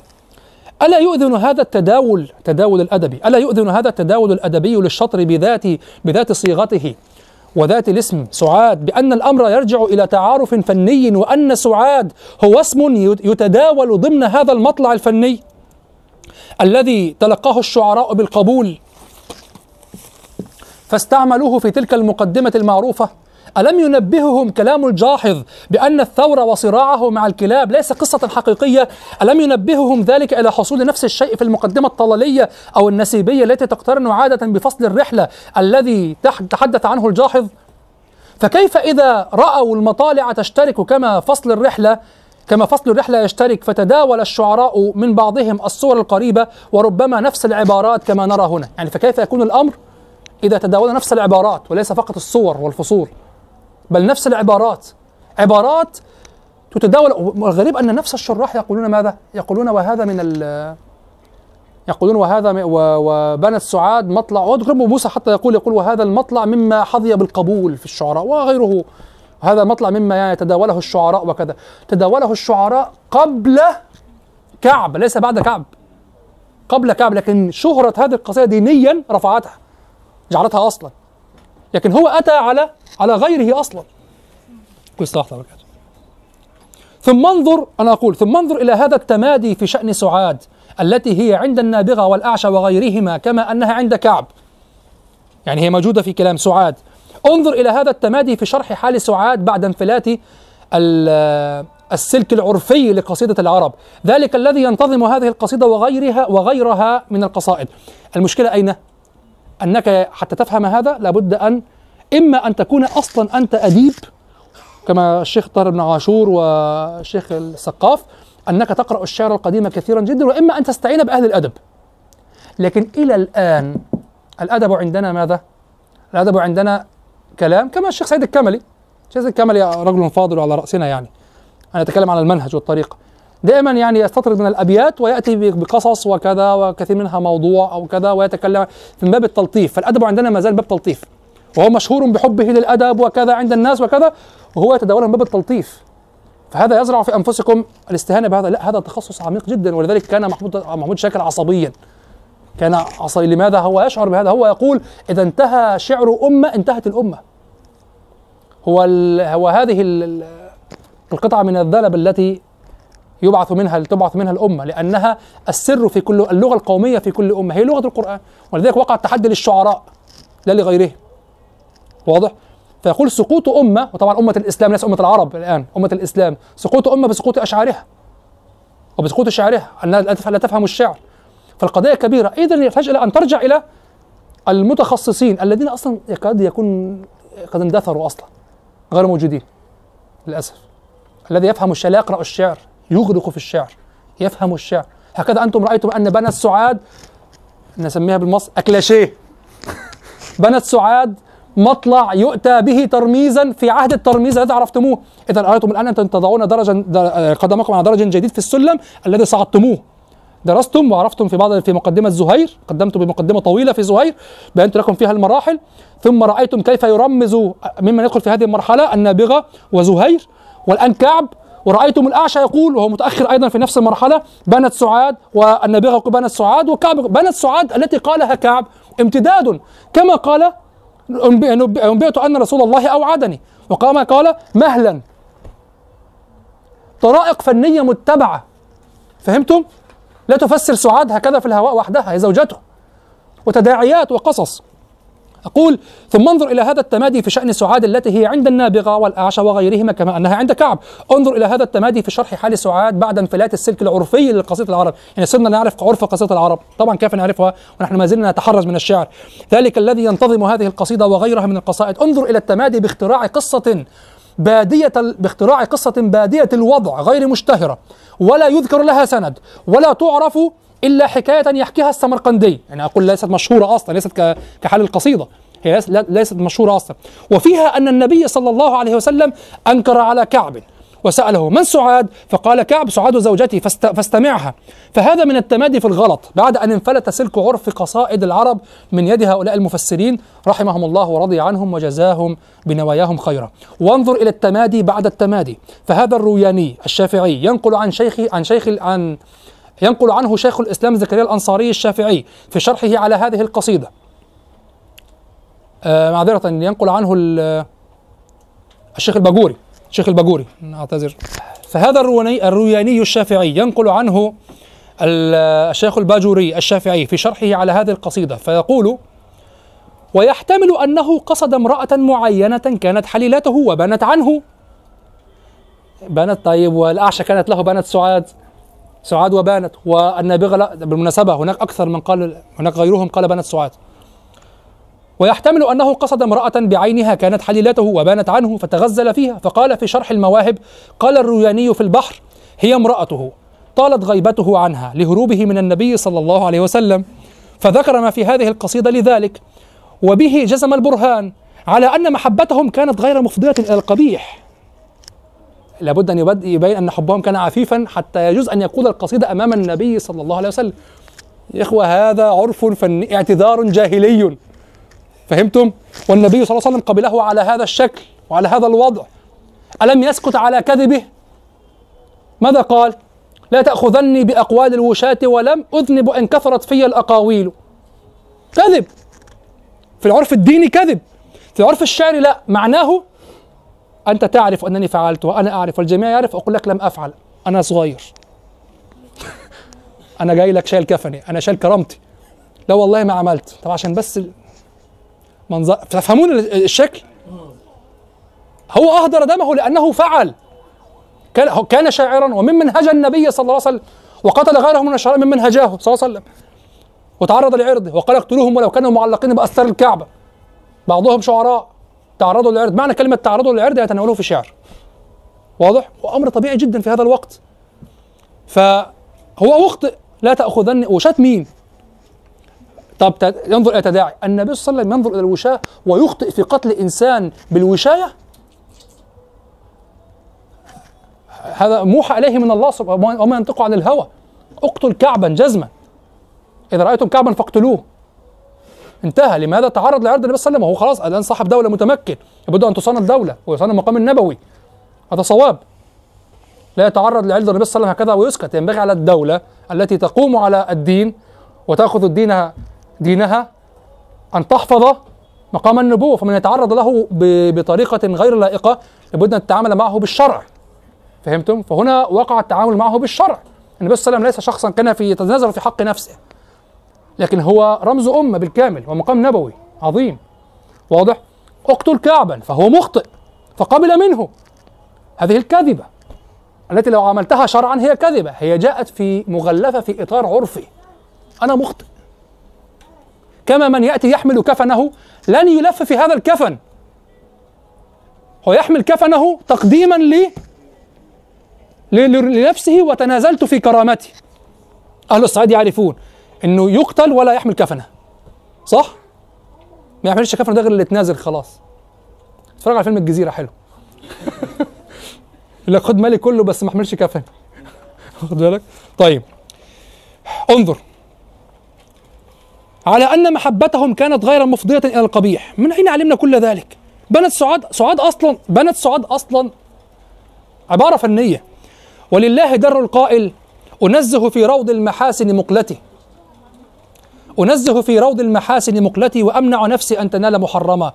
ولهذا هلك كثير من المتيمين في عشق من أحبوه واستفاض. طيب. ثم أقول لكن أقول الشيخ ال- ال- الشيخ الباجوري يقول لكن يبعد احتمال كونها زوجت احتمال كونها زوجته السياق الآتي حيث وصفها بإخلاف الوعد وبالتلون إلى غير ذلك. أظن دلوقتي ممكن صح؟ عايز يهج زوجته يعني. طيب.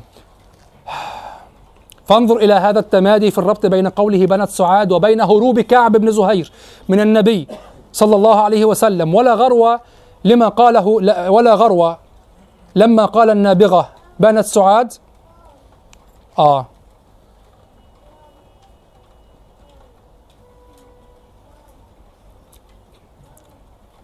ولا غروة لما قال النابغة بنت سعاد كانت سعاد زوجته التي طالت غيبته عنها لما هرب من النعمان. ولما قال الأعشى بنت سعاد كان هاربا كذلك من أحد الكبراء أو من الملوك. أو كان فرحان. وكانت سعاد أيضا هي زوجته التي طالت غيبته عنها بسبب هذا الهروب. أرأيت ما يقود إليه تفسير القصيدة بعيدا عن تاريخ الشعر والنمط الفني الذي ينتسب إليه النص. إن من المقرر في درا في الدراسات الأدبية دراسة تاريخ النمط الفني.